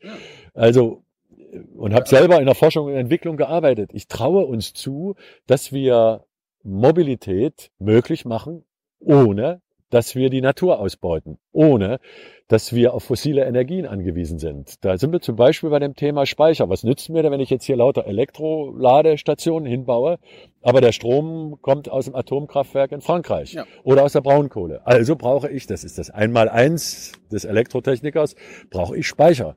Also muss ich in Speicher investieren, sowohl was die Technologie angeht, als auch um die Speicher hinzustellen. Und, äh, und ist das so schwer, dass Deutschland jetzt mal wirklich alle Kraft drauf richtet, diese Fragen zu lösen und nicht nur zu sagen, wir brauchen Elektroautos und was kümmert mich, wo der Strom herkommt, was kümmert mich, was wir mit der Batterie machen. Das ist zu kurz gesprungen. Und da möchte ich Thüringen als innovatives Land voranbringen. Also, du hast gefragt, Wachstumsbranche, Mobilität, aber bitte innovativ. Wachstumsbranche Kleidung, aber innovativ. Wo nimmt er das Zeug her? Wachstumsbranche Bau. Ihr könnt nicht mit äh, x-beliebigen Baustoffen agieren und äh, müsst euch innovativ aufstellen. Da gibt's ein Zauberwort Building Information Modeling. Ja, ihr könnt die Baustellen anders organisieren. Ihr könnt Mietpreise von sieben Euro den Quadratmeter anbieten, wenn ihr endlich innovativer baut und nicht so wie vor 50 Jahren. Sagst du selbst, du bist Ingenieur? Du weißt, ja, äh, wie Ingenieure gerne Probleme lösen, wie sie zu Innovationen kommen, indem ihnen Probleme bereitet werden, indem ihnen Regeln vorgesetzt werden, an die sie sich langhangeln müssen, dann müssen sie sich Gedanken machen und dadurch entstehen Innovationen. Das heißt, auf Deutsch, im Politikerdeutsch heißt das Regulierung. Man muss sich, man muss neue Regeln schaffen. Wo, wo bedarf es denn da? Regulierung. Das ist die Aufgabe von Politik. Einerseits die Rahmen zu setzen, dass Und ich und du bist Wirtschaftsminister? Genau. ne, Rahmen zu setzen, dass sich Firmen entfalten können, dass sie neue Technologien, die sich erst noch nicht rechnen, dass sie sie auf den Weg bringen und zum anderen Regulierung. Und da sind wir beim CO2-Ausstoß, da sind wir bei dem, bleiben wir bei der Automobilindustrie, da sind wir bei den Milligramm äh, pro Kubikmeter, da sind wir bei der Frage äh, Lärm, da sind wir bei der Frage Recycling und vieles andere mehr. Und da gibt es europäische Regeln, europäische Standards und die müssen rigoros eingehalten werden. Und wenn wir jetzt hören, Ja, aber wir müssen ja, wir- wir müssen ja offenbar andere setzen. Wir müssen uns eine neue Regulierung einfallen lassen. na, ich wäre schon glücklich, wenn wir wenigstens die erstmal einhalten würden, die wir uns vorgenommen haben. Wenn die Kanzlerin jetzt äh, bekennt, wir werden unsere Ziele 2020 reißen, dann ist das nicht gut. Und das, das andere Problem, was ich mal zart andeuten will, ist, das eine sind ja diese Ziele, das andere sind, wer bezahlt eigentlich, das andere ist, wer bezahlt eigentlich die Schmiere? Wer bezahlt das eigentlich? Und es darf doch nicht sein, dass derjenige, der seine Heizung nicht umbauen kann, der ist angewiesen, was ihm der Vermieter da reinsetzt, dass der die Zeche bezahlt. Oder derjenige, der eben keinen Bus im Dorf hat, der sagt, ja, okay, ihr macht mir hier den Sprit teurer und ich kann mir auch kein Elektroauto kaufen. Wie gehe ich damit um? Also wir müssen eine ganz schwierige Balance hinkriegen. Rigorose Grenzen, Zielwerte, die die Ingenieure antreiben. Lasst euch was einfallen. Ja. Die Wirtschaft antreibt, diese Innovationen zügig umzusetzen. Und auf der anderen Seite zu bedenken, ja, wer, wer bezahlt das eigentlich? Und Die Reichen. zum Beispiel gehe ich denen an die Tasche, die es eigentlich direkt nicht verursachen, müsste ich nicht viel mehr denjenigen äh, in die Tasche greifen, die dazu in der Lage sind. Und das ist ein ursozialdemokratisches Prinzip. Also Vermögenssteuer, Erbschaftssteuer, Finanztransaktionssteuer, um mal einige zu nennen. Das sind Steuern, die nichts damit zu tun haben, dass wir allgemein Steuern erhöhen, sondern dass wir von denjenigen Geld wollen, die die stärkeren Schultern haben. Das ist Sozialdemokratie. Jetzt bist du Wirtschaftsminister. Ab wann muss die Thüringer Wirtschaft äh, oder wann, ab wann dürfen sie keine CO2 mehr ausstoßen? Also ab wann sind CO2-Emissionen verboten in Thüringen? Na, verboten können sie nicht sein, aber wir müssen die Grenzwerte äh, senken. Wir haben Aber du uns, konntest so eine Regulierung machen. Ab 2040 wird hier nicht mehr CO2 emittiert.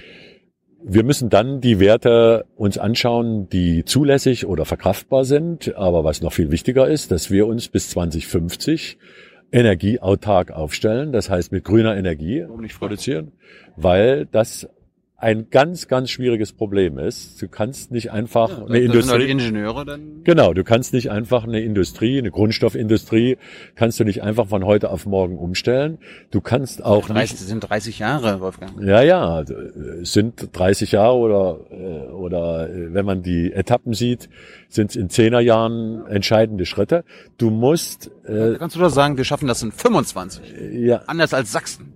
Ja, gern. Wir haben Spannen bei uns, die deutlich äh, drunter sind auch, also besser gesagt, diesen Zeitraum verkürzen. Und glaub mir, wenn, wenn das zu schaffen ist, dann sollten wir es schaffen. Und vor allen Dingen könnten wir es vielleicht mit Anreizen schaffen, indem wir, indem wir zum Beispiel äh, der Wirtschaft einen effizienten Stromverbrauch, eine Energieverbrauchssenkung Ja. stärker anreizen, als äh, sie mit äh, irgendwelchen Zielen oder Auflagen zu, äh, zu beaufschlagen. Also Anreizsysteme auch für den Privathaushalt geben und aber auch klare Regeln setzen. So, jetzt bist du 2005 dann Bundesminister geworden. In welchem Ressort? Du gehst ja noch immer weit zurück. Ja, Ja, ja. da war ich Das für pa- passt ja zu, dein, zu deiner Biografie. war ich für zu, Verkehr- akt zu aktuellen Themen. ja, war ich für Verkehr und Bau zuständig. Hm. Hast du da im Nachhinein jetzt einiges, einiges verpasst? Also äh, was man so hätte alles machen können? Ich meine, wir, wir reden jetzt gerade über autofreie Städte. Das, warum hast du das damals schon nicht angestoßen? Ja, wir haben eine ganze Menge angestoßen. Ich habe im Jahr 2006 im April die sogenannte Wasserstoffinitiative in Gang gesetzt. Die gibt's heute noch. NOW, viele äh, zig Millionen, hunderte Millionen sind in der Zwischenzeit in diese Technologie geflossen. Und ich glaube, dass das auch eine Alternative sein könnte zur reinen Elektromobilität. Wundere mich, dass immer nur alle auf die reine Batterie und nicht auf die Brennstoffzelle schauen. Wir haben alles das, was mit Biofuels zusammenhängt, das sogenannte Müller-Tropsch-Verfahren, Fischer-Tropsch-Verfahren, Entschuldigung, äh, haben wir äh, angeschoben. Ich habe im Städtebau dafür gesorgt, dass wir stärker die kompakte Stadt äh, wieder in den Vordergrund bringen. Das ist zum Beispiel die europäische Charta, die wir 2007 verabschiedet haben. Mobilität verhindern dadurch, dass die Stadt kompakt ist und nicht äh, auseinanderfließt, dort Freizeit, dort einkaufen, dort arbeiten, dort wohnen. Äh, alles das, äh, Regionalverkehr gestärkt, äh, alles das ist, fällt in meine Zeit. Aber die CO2-Emission des, des Straßenverkehrs oder des, des Verkehrs äh, ist nicht gesunken in deiner Zeit. Die sind gesunken. Wirklich? Ja, ja, sie sinken, aber nicht deutlich genug. Wir haben drüber gesprochen. Warum hast du es nicht geschafft? War, war das kein Ziel von dir? Doch, das war das Ziel, zum Beispiel mit neuen Technologien, der Wasserstofftechnologie, deutlich schneller voranzukommen. Wir haben uns damals Ziele gesetzt, 2020 eine Million Elektrofahrzeuge, haben in Ladesäulen investiert. Äh, Es gibt auch Kaufprämien, aber äh, der Konsument und die Industrie, äh, das sind zwei unterschiedliche Seiten. Wir haben es nicht geschafft, bisher in Deutschland da tatsächlich zum Durchbruch zu kommen. Dieses riesige Land hält nach wie vor am Verbrennungsmotor fest. Den wird es auch noch eine Weile geben und die Technologie ist verbesserbar. Aber wenn es nicht den richtigen Durchbruch gibt, Wasserstoff, Biofuel, auch reine Elektromobilität, und das nicht wirklich auch von Steuergeld gefördert wird, dann werden wir unsere Ziele nicht erreichen. Bist du dafür, dass wir das so machen wie in Großbritannien, in Norwegen, die jetzt schon sagen, ab 2030 darf kein Auto mehr neu zugelassen werden, das mit Benzin- oder Dieselmotor fährt? Ich weiß jetzt nicht, ob das der richtige Zeitraum ist, aber in der, in dem Zeitraum 2035 sehen wir auch den Übergang von den äh, reinen Verbrennungsmotoren und Hybridmotoren hin zu reinen Elektromo äh, zu Elektromotoren beziehungsweise äh, Brennstoffzellen. Das ist ein bisschen spät, ne? Nein, das ist eine vergleichsweise kurze Zeit, wenn man bedenkt, wie die äh, Laufzeiten in der Automobilindustrie sind, neue Autos zu entwickeln, die äh, Werke umzustellen. Das, das ist schon sehr, sehr ehrgeizig, das innerhalb von zwei Zyklen, die geht jeweils sieben Jahre, das hinzubekommen, ist schon, ist schon ehrgeizig. Ich stelle mir jetzt vor, ich kaufe mir, keine Ahnung, einen Diesel, BMW Diesel 2034 und damit fahre ich noch 10, 15 Jahre, kann ich ja dann damit fahren, ist so ein gutes Auto. Aber äh, da wollen wir doch schon klimaneutral sein und keine CO2 mehr emittieren. Dann kann ich das Auto ja vergessen. Ja, beim, Also macht es doch Sinn, quasi vorher die Neuzulassung einzustellen, damit man noch zehn Jahre Zeit hat. Die Dieseltechnologie äh, birgt noch einiges an Innovationen. Wir haben jetzt einen Skandal, der kein Dieselskandal ist, sondern ein Betrugsskandal. Die Technologie ist äh, viel besser als ihr Ruf. Die wird es eine Weile lang noch geben. Ja. Und wer weiß, was auch auf dem Feld der Verbrennungsmotoren auf uns zukommt. Wir wissen, dass Biofuels dort auch laufen. Wer weiß, wenn wir die Beimischung ändern, wer weiß, was wir in fünf Jahren für neue Technologien haben. Auf alle Fälle muss es so sein, dass wir den CO2-Ausstoß senken und insbesondere was die Dieseltechnologie angeht, die Feinstäube. Und äh, da ist noch einige Luft nach oben. Nochmal 2035, also zwei Zyklen jetzt in 14, 15 Jahren, das ist sehr, sehr ehrgeizig. Aber, Wenn das eher gelingt. Aber, aber laut vielen Klimaforschern nicht ehrgeizig genug. Wir müssen das Machbare tun und das äh, äh, als Ziel uns vornehmen, was, was unbedingt zu schaffen ist. Und das in die Balance zu bringen. Es, es hat keinen Sinn, äh, jetzt sich unrealistische Ziele zu setzen. Wir könnten auch sagen, wir verbannen alle Fahrzeuge mit Verbrennungsmotoren ab dem Jahr 2030. Ja. Das ist unrealistisch, schon allein für denjenigen, der sich jetzt gerade das Auto gekauft hat. Er hatte noch zehn Jahre Zeit. Er hatte zehn Jahre Zeit. Aber wir haben bis dahin nicht die Produktion hochgefahren. Wir haben bis dahin nicht die Ladesäulen. Wir haben bis dahin nicht das Problem gelöst, dass wir Stromschwankungen durch Windflaute und keine Sonne haben. Wir haben das Problem nicht gelöst, dass die Batterien recycelt werden müssen und vieles, vieles andere mehr. Wenn wir das jetzt in 10, 15 Jahren schaffen, dann wäre das wäre das grandios und wir sollten das anstreben und dabei sollte Thüringen eine ganz entscheidende Rolle spielen. Aber ist es, ist es so, hört sich ja so an, als ob es unseriös ist, sich so utopische Ziele zu setzen. Also ich meine, Kennedy hat ja auch irgendwie Anfang der 60er gesagt, wir fliegen zum Mond. Wir wissen noch nicht wie, aber wir schaffen das.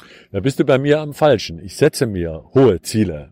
War damals bei Olympia ja auch so. Der hat ja wirklich was am Kopf, dass er gegen die Großen antreten will. Da bist du bei mir am Falschen. Wir müssen das Ziel haben, zu wachsen und äh, Produktion äh, in unserem Land äh, aufzubauen, die nachhaltig ist. Ja. So. Und auf der anderen Seite nützt es nichts, in Wolkenkuckucksheim zu leben und einfach zu sagen, das machen wir jetzt im Handumdrehen. Und das nicht zum, wir. Wir schaffen das. Ja, wir schaffen das. Und dann die entsprechende Organisation dahinter nicht aufgebaut zu haben. Ja, aber das ist ein anderes Thema. Wir müssen uns ehrgeizige, mittelfristige, visionäre Ziele setzen. Mhm. Und die müssen realistisch sein. Ansonsten sind es Utopien. Und der Unterschied zwischen Utopie und Vision ja. ist genau der. Wenn ich Menschen Sand in, den Augen in die Augen streue und denen erzähle, das wäre im Handumdrehen möglich. Dann bin ich unseriös. Und das machen viele. Ja. Das machen viele. Mhm. Und das will ich nicht. Das ist nicht mein Politikstil. Ich setze mir realistische Visionen, die ehrgeizig sind. Und das habe ich in meinem politischen Leben nachgewiesen. Die sollen auch andere mitziehen, denn wir brauchen viele dazu. Da kann sich nicht ein Politiker hinstellen, macht mal und werde ich. Und dann lasst uns sehen, was gerade aus Deutschland oder aus Thüringen heraus an Innovationen möglich ist. Und das will ich ganz konkret befördern. Und wenn wir Batterie jetzt produzieren hier, die eine völlige Novität sind, völlig neu, dann ist das auch nicht zuletzt der Wirtschafts- und Wissenschaftsminister, der das vorantreibt. Jetzt ein, ein großer Aspekt, der heutzutage äh, immer ein Riesenthema ist, wo, wofür du damals zuständig war, die Bahn. Warum ist dir damals nicht eingefallen, den, den Mehrwertsteuersatz zum Beispiel zu senken, der, der jetzt im Gespräch ist? Weil die Bahn schon damals unterfinanziert war und wir lange nicht über das Haushaltvolumen im Bundeshaushalt verfügt haben, das wir jetzt haben. Da gibt's Steuermehreinnahmen, die es ermöglichen, dass man das tut. Was wir gemacht haben, ist, dass wir intensiv über den Deutschlandtakt nachgedacht haben, dass wir den Regionalverkehr gestärkt haben. Wir haben ihn an die Länder gegeben, ihnen das entsprechende Geld zur Verfügung gestellt, dass sie Verkehrsverbünde äh, herstellen. Wir haben eine ganze Reihe von Verkehrsprojekten Deutsche Einheit wieder ins Laufen gebracht. Ich erinnere dich, dass bevor ich angefangen habe, die Strecke Berlin-München tot war. Sie war beerdigt. Es standen ein paar Brückenpfeiler mhm. im Thüringer äh, Wald oder vor dem Thüringer Wald. Der Tunnel war noch nicht angefangen. Das habe ich wieder belebt als Bundesverkehrsminister, wo man gesagt hat, da was könnten wir mit dieser Milliardensumme für andere Projekte in Gang setzen. Ja, dafür sind die Strecken, ich komme aus MacPom, da sind die meisten Strecken lahmgelegt. Die, sind, die gibt's immer noch nicht. Nicht lahmgelegt, vielleicht noch nicht genügend ausgebaut. Das mag sein. Und die wurden wirklich lahmgelegt. Ja, entwidmet, weil wahrscheinlich nicht genug Verkehr auf der Strecke gewesen ist.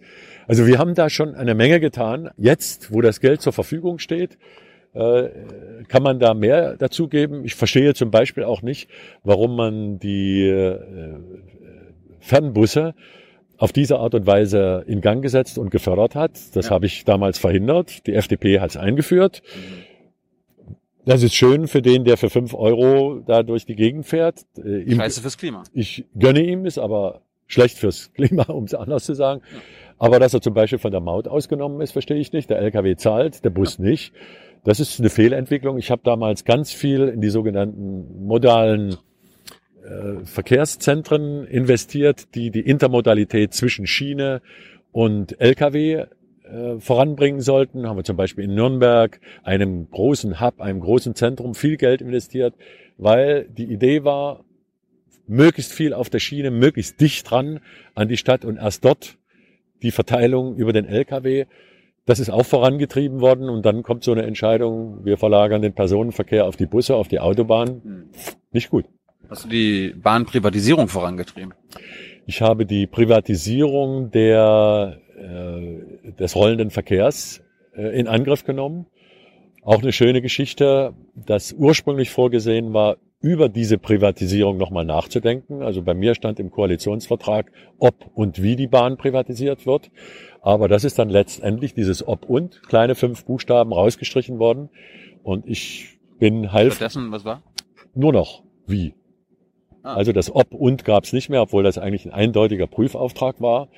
Und das ist eindeutig äh, eine insofern schlechte Entscheidung gewesen damals im Koalitionsvertrag, weil das Finanzvolumen, was wir hätten generieren können, das wäre vergleichsweise gering gewesen gegenüber dem, was jetzt möglich ist. Damals mit dem Rücken an der Wand, kein Geld, um Strecken auszubauen und Züge anzuschaffen, war die Idee, mehr äh, Wettbewerb auf der Schiene zuzulassen, also der Deutschen Bahn auch durchaus andere Wettbewerber an die Seite zu stellen. Und das ist auch Schritt für Schritt gelungen. Dadurch sind die Ticketpreise so, wie sie sind. Ich habe Auswahl als Kunde.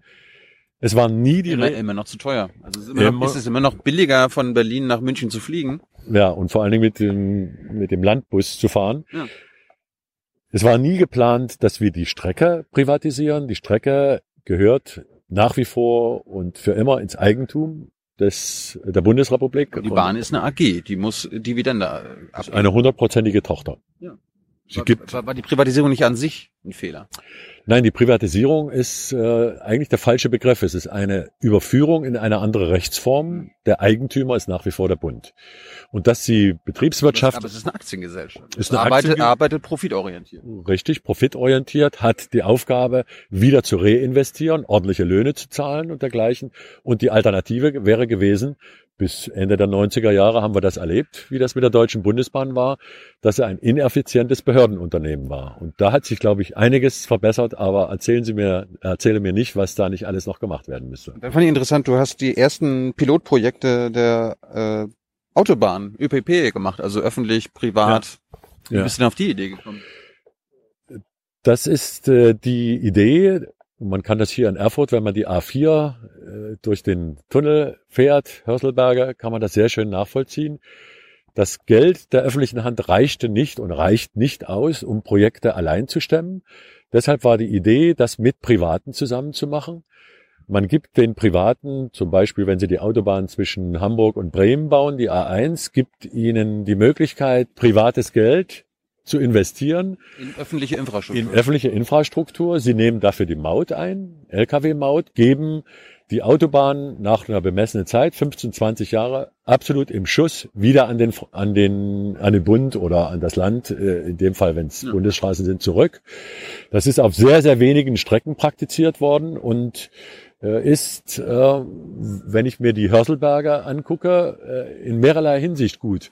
Einerseits neue Autobahn gebaut, zweitens alte saniert und drittens noch die Autobahn A4 über den Berg renaturiert, sodass sich die Tiere da gefragt haben, wieso können wir jetzt hier von links nach rechts laufen, war da früher nicht möglich. Aber waren das im Nachhinein Projekte, die, die man hätte sich sparen können? Oder bist du immer noch dafür, für diese Private-Public Partnerships. Ja, man muss sich das sehr, sehr genau überlegen. Das kommt, äh, es kommt darauf an, welche Verträge am Ende rauskommen. Da darf die öffentliche Hand nicht geknebelt werden. Aber wir wissen, dass die Privatwirtschaft äh, oftmals bessere Ausschreibungsbedingungen hat, dass sie parallel zur öffentlichen Hand über größere Volumina verfügt an Finanzmitteln. Und wenn man das klug kombiniert, sollte man das durchaus machen, aber es ist, wird eher die Ausnahme bleiben. Ein anderes Beispiel ist gewesen, ich erinnere mich an die Stadt Magdeburg, die im PPP-Projekt auf einen Schlag alle Schulen saniert hat indem man ein sogenanntes Contracting eingesetzt hat. Ich gebe einem Investor die Möglichkeit, einen Teil der eingesparten Energiekosten dafür zu nutzen, dass er das Investment durchführt. Andere Städte kriegen ihre Schulen nicht renoviert, ja. weil sie nicht genug in der Kasse haben. Und vielleicht kann man an dieser oder jener Stelle gründlich darüber nachdenken, ob das eine Lösung ist. Aber noch einmal, es wird eher die Ausnahme sein. Es ist Aufgabe der öffentlichen Hand, die öffentliche Infrastruktur, Schiene, Straßen, Brücken, Schulen äh, in Schuss zu setzen. Schön. Eine, eine Frage noch zu deiner Zeit. Äh, bist du immer noch gegen ein Tempolimit? Ja. Warum? Ich bin dagegen, weil das Tempolimit, und wir reden hier über Autobahnen, äh, einen, äh, einen Freie Fahrt für freie Bürger bist du immer noch. Weil das A erstmal 12.000 Kilometer von wie viel äh, zigtausend äh, Bundes- und äh, Stadtstraßen betrifft. Wenn wir CO2-Ausstoß minimieren wollen, dann sollten wir zum Beispiel auf Bundesstraßen darüber nachdenken, ob man da wieder auf das Tempo 90 runtergeht. Würde übrigens auch für die Unfallstatistik gut sein. Bei Autobahnen haben wir festgestellt, dass, wenn Sie jetzt zum Beispiel die Sicherheit oder die Unfälle ansprechen, dass es immer wieder die unangepasste Geschwindigkeit ist, die dazu führt, dass Unfälle passieren. Das heißt, ich kann auch mit 100 Stundenkilometer auf der Autobahn bei Regeneinsätzen im Regen genauso gefährlich sein wie wie wenn ich äh, wenn ich äh, mit 150 auf der Autobahn fahre. Das ist das eine. Aber es ist immer noch weniger gefährlich, als wenn Ulf Poschardt mit seinen 250 kmh Porsche äh, über Land brettert. Und es darf. Äh, der Porsche-Fahrer ist wieder die Ausnahme, der, das schwarze Schaf. Und ich wehre mich eigentlich dagegen, dass wir Politik und Gesetze nach Maßgabe der schwarzen Schafe machen. Wenn 95 Prozent sich... Mal bei den Terroristen doch auch. Also weil, weil wir die Terroristen überwachen müssen, äh, bekommen alle Deutschen eine Vorratsdatenspeicherung. Nein, also jetzt bleiben wir mal kurz bei dem einen Thema, dann können wir das andere auch noch besprechen. Wenn sich der überwiegende Teil der Bevölkerung, der Autofahrer auf der Autobahn ordentlich verhält, angepasst fährt und durchaus mal 150 fährt oder 160, dann vermag ich nicht einzusehen, dass man den äh, äh, limitieren soll für denjenigen, der als Porsche-Fahrer, als Verrückter 250 fährt, was eher wahrscheinlich die große Ausnahme sein wird. Also mit einem Wort, CO2-Ausstoß, wenn wir ihn wirklich ernsthaft begrenzen wollen, dann sollten wir an die Bundesstraßen denken.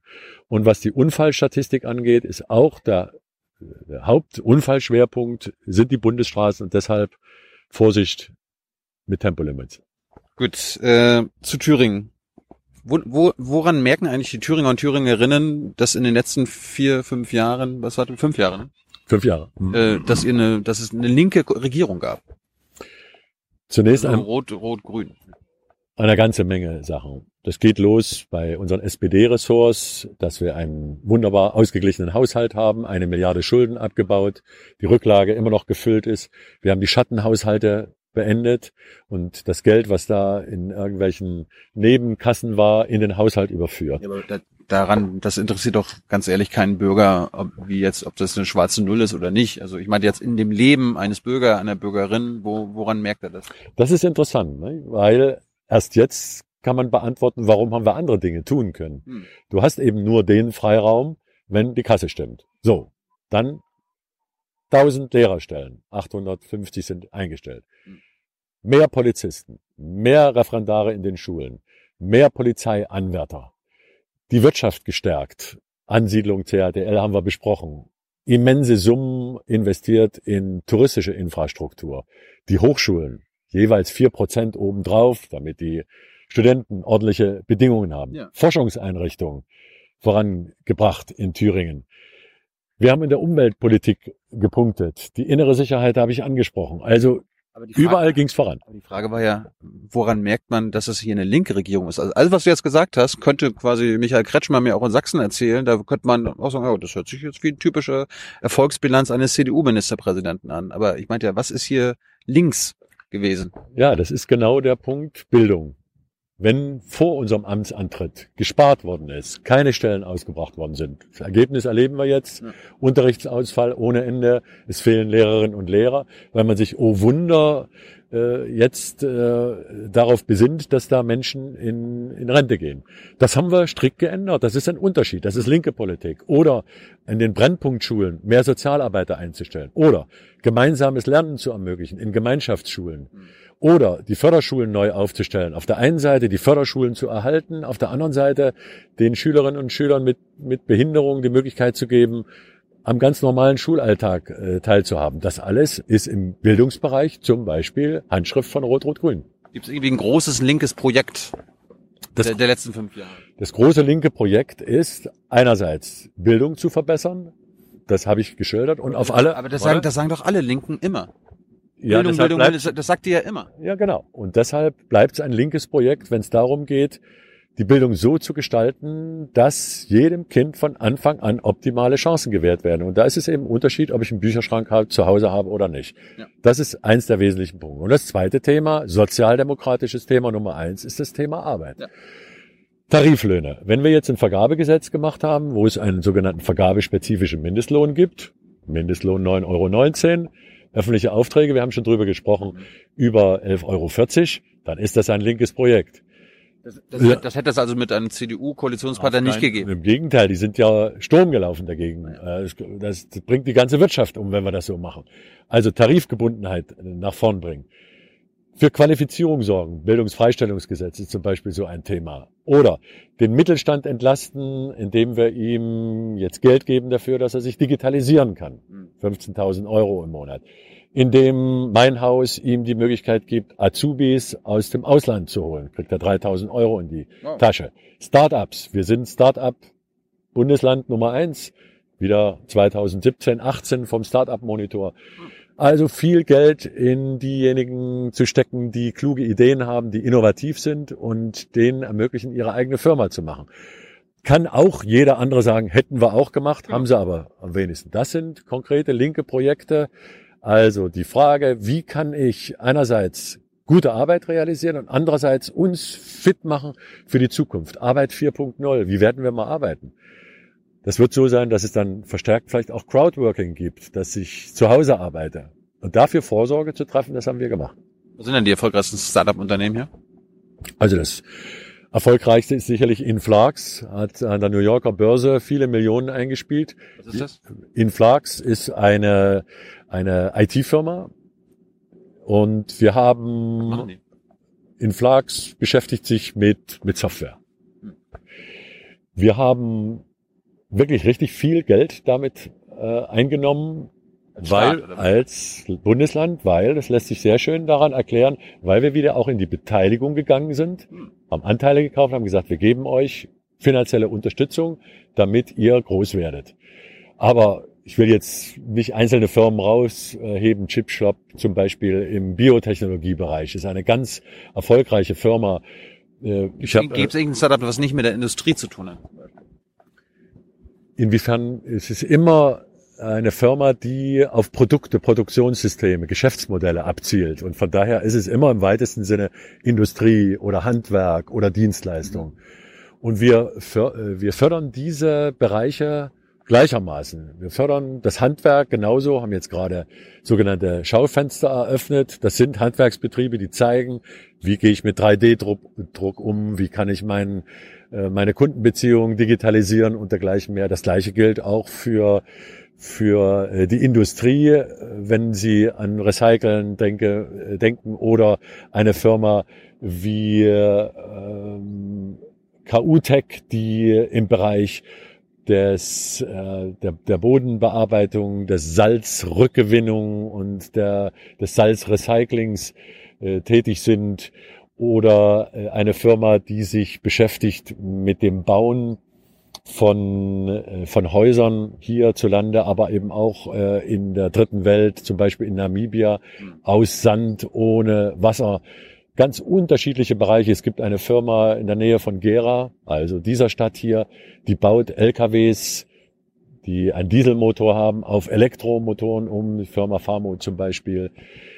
Man könnte an allen Bereichen äh, Firmen finden, die mit neuen, frischen Ideen groß geworden sind. Ein Paradebeispiel ganz anderer Art ist äh, Harris, die Rasierklingenfirma. Zwei Investoren aus den USA sammeln 100 Hm. Millionen Dollar ein, um eine Firma im kleinen Eisfeld in Südthüringen äh, groß zu machen und sind mittlerweile der drittstärkste Rasierklingenproduzent äh, und äh, haben aus dieser kleinen DDR-Firma, aus dieser vergleichsweise kleinen Bude Ja. ein großes Unternehmen gemacht. Aber Eisfeld ist ein gutes Stichwort. Ich wollte mal auf den ländlichen Raum kommen. Was kannst du da als Wirtschaftsminister eigentlich für den ländlichen Raum tun? Dass es den Städten, den Menschen in den Städten, in Gera, in Jena, in Erfurt wahrscheinlich tendenziell besser geht, nicht nur infrastrukturell, aber auch so vom, vom, vom, vom Leben, ne? schöne Bildung und äh, schönes Leben, mehr Geld. Was kannst du denn für die Menschen auf dem Land tun? Auf dem Dorf? Da kann man sehr viel tun, vor, all, vor allen Dingen nicht das, was uns die Wirtschaftswissenschaftler äh, vorschlagen. Lass du- den, lass kann- den ländlichen Raum mal liegen Ja, genau. und konzentriert uns bloß. Einfach nur die Städte fördern und dann kommen die Leute irgendwann automatisch aus den Dörfern und dann sind die Dörfer ausgestorben und Urbanisierung, yeah. Um Gottes Willen. Das ist genau der falsche Weg, weil ich habe einige, ich habe einige Gebiete aufgezählt, wo richtig gute Firmen, sehr erfolgreiche Firmen arbeiten und die befinden sich, oh Wunder, nicht nur in Jena und nicht nur in Erfurt, Weimar, Gera oder Eisenach, Ja. sondern die befinden sich im sogenannten ländlichen Raum. Und wenn wir das unterstützen, indem wir sogenannte einzelbetriebliche Förderung machen, dort, indem wir die Infrastruktur zur Verfügung stellen, also Goldene Aue, A38, Kyffhäuserkreis, ein Gewerbegebiet machen oder in Hermsdorf oder in Waltershausen oder wo auch immer, dann sind, oder in Südthüringen eine ganze Reihe von Gewerbegebieten, die unterstützen. Oder auch die Firmen, die dort noch vergleichsweise klein sind, so stützen, dass sie größer werden können. Unser Nachteil ist ja, dass die alle eingewoben sind in die Wertschöpfungskette. Immer gibt es einen Zulieferer und ich muss abliefern. Ich bin nie derjenige, der endverkauft. Und das zu fördern, gerade im ländlichen Raum, für Mobilität zu sorgen. Wenn es ein Azubi-Ticket gibt, dann heißt das, der Auszubildende kann auch im ländlichen Raum seine Firma haben, wenn er zur Berufsschule ÖPNV fährt. ist klar. Ne? ÖPNV. Was können wir noch tun? Ärzte. Ja, Ärzte auf Land. Darauf, Schulen. Da, da wollte ich, die Ärzte, das fand ich interessant, wir haben nicht mehr so viel Zeit. Darum, ihr, ihr wollt Arztpraxen aufkaufen. ja, das Also, ist, erklär uns mal das Prinzip, das fand ich interessant. es sind viele Arztpraxen leerstehend, weil es sich nie, weil sich niemand findet, der die kauft. Ja. Also gibt's nimmt, ja. gibt's zum Beispiel in Bad Salzungen ein Kreiskrankenhaus. Das hat ein medizinisches Versorgungszentrum und das hat eigentlich bisher die Aufgabe, die Praxen, die ringsherum sind, dafür zu nutzen, dass Patienten ins Krankenhaus kommen. Ja. Die drehen das um und sagen, wir weiten den Radius aus und kaufen Arztpraxen auf. Diese aufgekauften Arztpraxen, die werden betrieben von Ärzten, die wir anstellen. Und dann ist in der Praxis nicht nur ein Arzt, zum Beispiel der Augenarzt oder der allgemeine Arzt, der allgemeine Arzt, sondern man teilt sich mit zwei, drei fest angestellten Ärzten diese Praxis, hat Montag, Dienstag, Die Genossenschaft dann, oder? Nein, das ist, das sind fest angestellte Ärzte, die arbeiten. Staat? Der Staat hat die eingestellt. oder? Nein, nein, das medizinische Versorgungszentrum hat er eingestellt. Und das ist, kommt ist das, über- Du musst jetzt kurz erklären, das ist was Öffentliches dann, oder was? Das ist, das ist ein, Versorgungszentrum. das ist an das Kreiskrankenhaus angeschlossen. Das kann durchaus auch ein privates Krankenhaus sein. Warum nicht? Der entscheidende Punkt ist, dass die Ärzte in einer Praxis unterschiedliche Professionen haben und vor allen Dingen im ländlichen Raum da sind. Und es hilft übrigens auch diesem oder jenem jungen Arzt, der sagt, ich will sogenannte Work-Life-Balance, ich habe keine Lust, mich niederzulassen, Ja. in, in das äh, Schuldenrisiko zu gehen. Also nehme ich das an und meine Devise ist, was dort geht, warum soll das nicht in ganz Thüringen gehen? Also lass uns das ausweiten. Müssen wir kämpfen dafür. Äh, kurz nochmal zum Breitbandausbau. Wie, wie, wie läuft's da? Ich habe gehört, äh, es liegt noch nicht überall Glasfaser. Das ist wahr. Es liegt in Warum- Deutschland nicht überall Glasfaser. Ja, Deutschland hat die ganze Sache verschlafen und das meint die Telekommunikationsunternehmen. Die sind nämlich dafür zuständig. Die öffentliche Hand ist dafür, Ja, aber das, das haben sie dort die letzten 10, 20 Jahre offenbar ungenügend gemacht. Da muss man denen das wegnehmen und sagen, wir buddeln wieder selbst. ja genau, wir wollen jetzt auch eine äh, Landesinfrastrukturgesellschaft äh, gründen, aber nochmal kurz zunächst zur Lage. Nur Die dort, Telekom schuld hat, wissen wir. nur dort, wo die Telekommunikationsunternehmen, ich beziehe mich ausdrücklich nicht auf eins, nicht wirtschaftlich das Verlegen von Glasfaser oder Vectoring oder was auch immer realisieren können. Da fördert der Staat. Und wir haben momentan das Problem, dass wir viel Geld haben, um das zu fördern, aber die Baukapazitäten sind nicht da.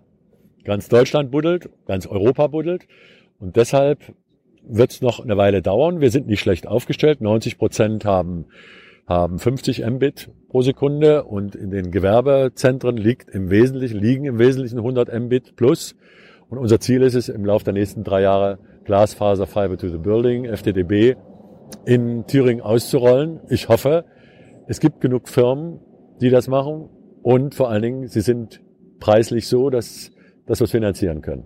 Wir sind auf gutem Weg. Ist es nicht irgendwie verrückt, dass quasi ein Privatunternehmen dafür verantwortlich ist, äh, öffentliche Infrastruktur aufzubauen und äh, das auch nur machen muss, wenn es äh, wenn's dabei Profit ab, äh, abwirft? Ist nicht der Staat dafür da? Also dass wir wir zahlen Steuern, damit ihr äh, die öffentliche In- Infrastruktur bereitstellt, also den Breitband und Glasfaser legt. Das wäre das Bild, dass der Private prinzipiell schlecht ist. Das ist nicht mein Bild. Sondern die Aufgabe liegt, er hat es ja offenbar in den letzten 10, 20 Jahren nicht hinbekommen. Also ist, kann man doch die, die Logik oder die, die Schlussfolgerung ziehen, dann müssen wir es wieder anders machen. also zunächst einmal, die Aufgabe liegt beim Bund in der Verantwortung und er, er nutzt ein privates Unternehmen, übrigens ein vom Bund privatisiertes Unternehmen und viele andere im Mu- Wettbewerb. Muss er das? er muss das. Warum muss Er, er das? er sollte das tun in dem Moment, wo Wettbewerb die Möglichkeit schafft, dass die Leistung besser erbracht wird. Dass das bei den Telekommunikationsunternehmen jetzt nicht funktioniert, Ja. bedeutet, dass ihnen Regeln gesetzt werden.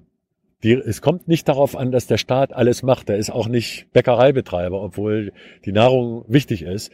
Und äh, er hat auch Bäcker, Kranken Bäcker backen ja keine Infrastruktur. ne? ja, hat auch die Krankenhäuser in unterschiedliche Trägerschaften gegeben, weil mein Bild ist nicht, dass der Staat alles macht.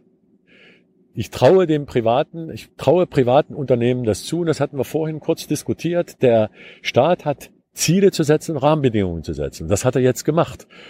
Er hat es bei der ersten Privatisierung von äh, Verkauf, Versteigerung von Lizenzen gemacht und wir sind erheblich vorangekommen. Ich habe die Zahlen genannt. Wir waren wir waren noch im Mittelalter, was Breitband anbetrifft und sind jetzt wirklich stark vorangekommen. Und der nächste Schub wird jetzt durch äh, die Glasfaserstrategie kommen, dass die Telekommunikationsunternehmen verpflichtet sind. Mobilfunk an den Autobahnen, Mobilfunk an den Gleisen, dort wo eine bestimmte Anzahl von Reisenden unterwegs Ja, ist. meine Oma, braucht, meine. Oma in ihrem Dorf braucht das. Und genau das, dazu sind sie verpflichtet und sollte eine Wirtschaftlichkeitslücke bestehen, dann springt sogar noch der Staat mit privatem Geld, mit öffentlichem Geld ein. Und deshalb ist das Ziel erreichbar, wenn wir uns anstrengen und wenn es die entsprechenden Baukapazitäten gibt, dass wir endlich mal im europäischen Ranking und im Weltranking weiter nach vorn kommen. Was muss denn, was äh, muss man denn tun, wenn man sagt, die Telekom muss dafür nicht zuständig sein, also dass der Staat das wieder macht? Wem, an wen muss sich der Bürger die Bürgerin wenden? Europa, EU, Bu- Bundesregierung?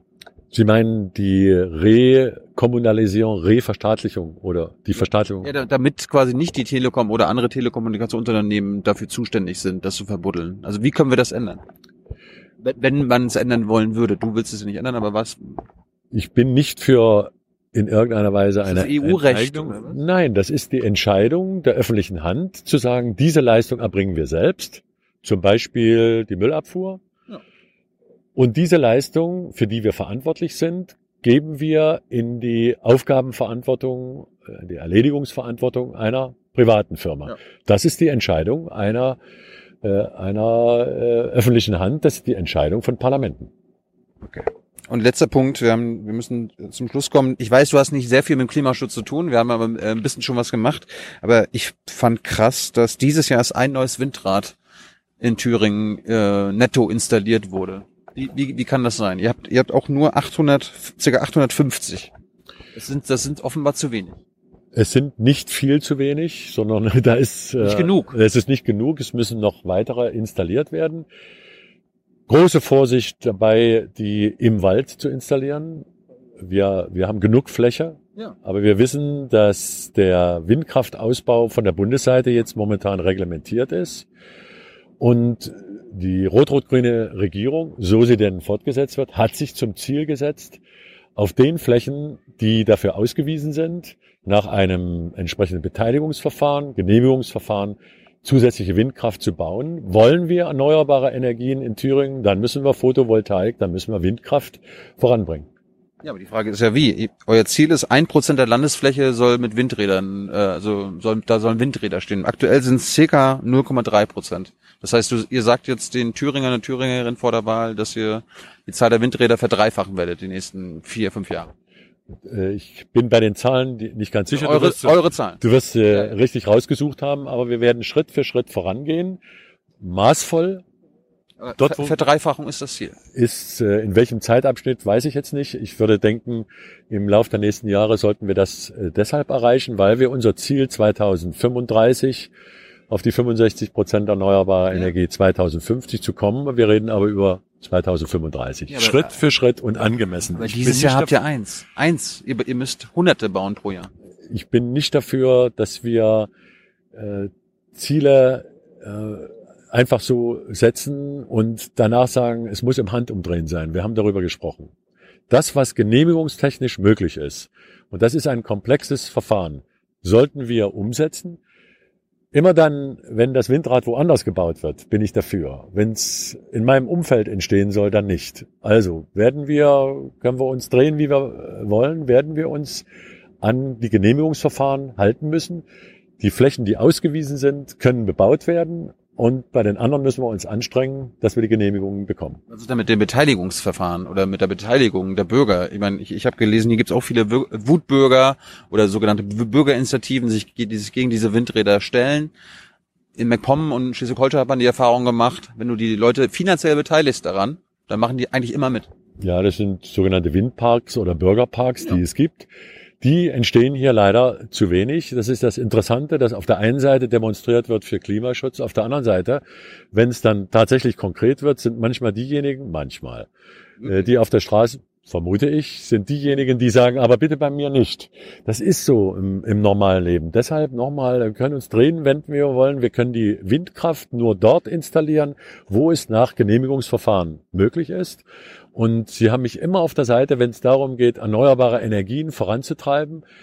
Das meint Photovoltaik. Außer wenn es Widerstand gibt.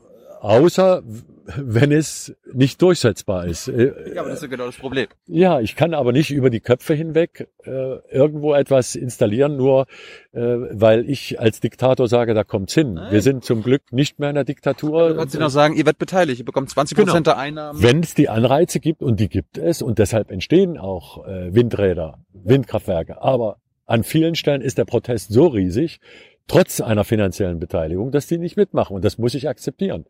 Ich kann nicht über die Köpfe hinweg als Diktator sagen, da setzen wir eins hin. Ja, aber vielleicht müsst ihr irgendwie was ändern, damit das quasi in den nächsten fünf Jahren sich ändert, weil dieses Jahr habt ihr nur eins gebaut. Es wird nicht mit einer finanziellen Beteiligung der Bürger überzeugt werden, der nicht vor seinem Haus, hinter seinem Haus ein Windrad haben will. Er will Klimaschutz, er will Ja. Windenergie, aber bitte nicht vor seinem Haus. Und das ist in einem eng besiedelten Land wie Thüringen ist das schwierig. Deshalb werden wir den mühsamen Weg gehen müssen, der Genehmigungsverfahren. Und wenn ein Genehmigungsverfahren nicht möglich ist, kann auch keine Windkraftanlage hingestellt werden. Nichtsdestotrotz kämpfen wir dafür, erneuerbare Energien, meint übrigens auch Photovoltaik, Ja. voranzubringen und das stärker. Hey Leute, Jung und Naiv gibt es ja nur durch eure Unterstützung. Ihr könnt uns per PayPal unterstützen oder per Banküberweisung, wie ihr wollt. Ab 20 Euro werdet ihr Produzenten im Abspann einer jeden Folge und einer jeden Regierungspressekonferenz. Danke vorab. Und letzte Frage stelle ich allen Kandidaten im Osten. Es gibt viele, viele Nichtwähler, oder gab es jedenfalls auch bei der letzten Wahl hier in Thüringen und so weiter und so fort. Ähm, was sagst du den Nichtwählerinnen oder dem Nichtwähler, der jetzt zuguckt, warum er doch mal zur Wahl gehen soll? weil er sonst seine Stimme dem ungeliebten Nachbarn gibt äh, auf dem Hausflur. Äh, Der stimmt dann für ihn ab und weil er aufwacht am nächsten Tag nach der Wahl, am 28. Oktober und sagt, huch, das habe ich mir aber nicht so vorgestellt. Und es ist besser, äh, nicht zu wählen, als AfD zu wählen. Das ist eine ganz schwierige Frage. Zunächst mal sind wir bei einer demokratischen Wahl und ich achte jede Stimme. Aber die AfD ist doch eine undemokratische Partei, laut SPD. Ich sage nicht undemokratische Partei, weil sie ist demokratisch gewählt, aber sie verfolgt Ziele, die die Demokratie gefährden. Das ist ein großer Unterschied. Ich wünschte mir, dass der Nichtwähler aus dem Bett aufsteht, zur Wahl geht und dass er nicht AfD wählt, weil damit wählt er die Vergangenheit, damit wählt er Ausgrenzung und Spaltung und das ist nicht meins. Deshalb werbe ich dafür, dass er eine andere Partei wirbt, am liebsten die SPD. Aber ist es denn am Ende nicht besser, dass er dann trotzdem zu Hause bleibt, als AfD zu wählen? Ich will solche Ratschläge nicht gehen, geben. Es ist eine demokratische Wahl. Jeder soll wählen gehen, seine Stimme geben und dann ist gut. Aber ist es nicht besser, zu Hause zu bleiben, als eine Partei zu wählen, die die Demokratie am Ende abschaffen will? Wer Protest wählen will, wer unzufrieden ist, der sollte sich anschauen, die Parteien, die eine Lösung für sein Problem anbieten und nicht die Partei bieten, die äh, wählen, die nur äh, das an äh, schlechter Laune zusammenkratzt und äh, als- ins Programm schreibt. Deshalb nicht AfD wählen und trotzdem wählen gehen. Wolfgang, vielen Dank. Bitte. Das war eine schöne Strecke, hat Spaß gemacht. Gerne. Und äh, toi toi toi am 27. Oktober, richtig? Richtig. Ciao. Ciao. Wo ist die andere? Da. Ciao. Ciao.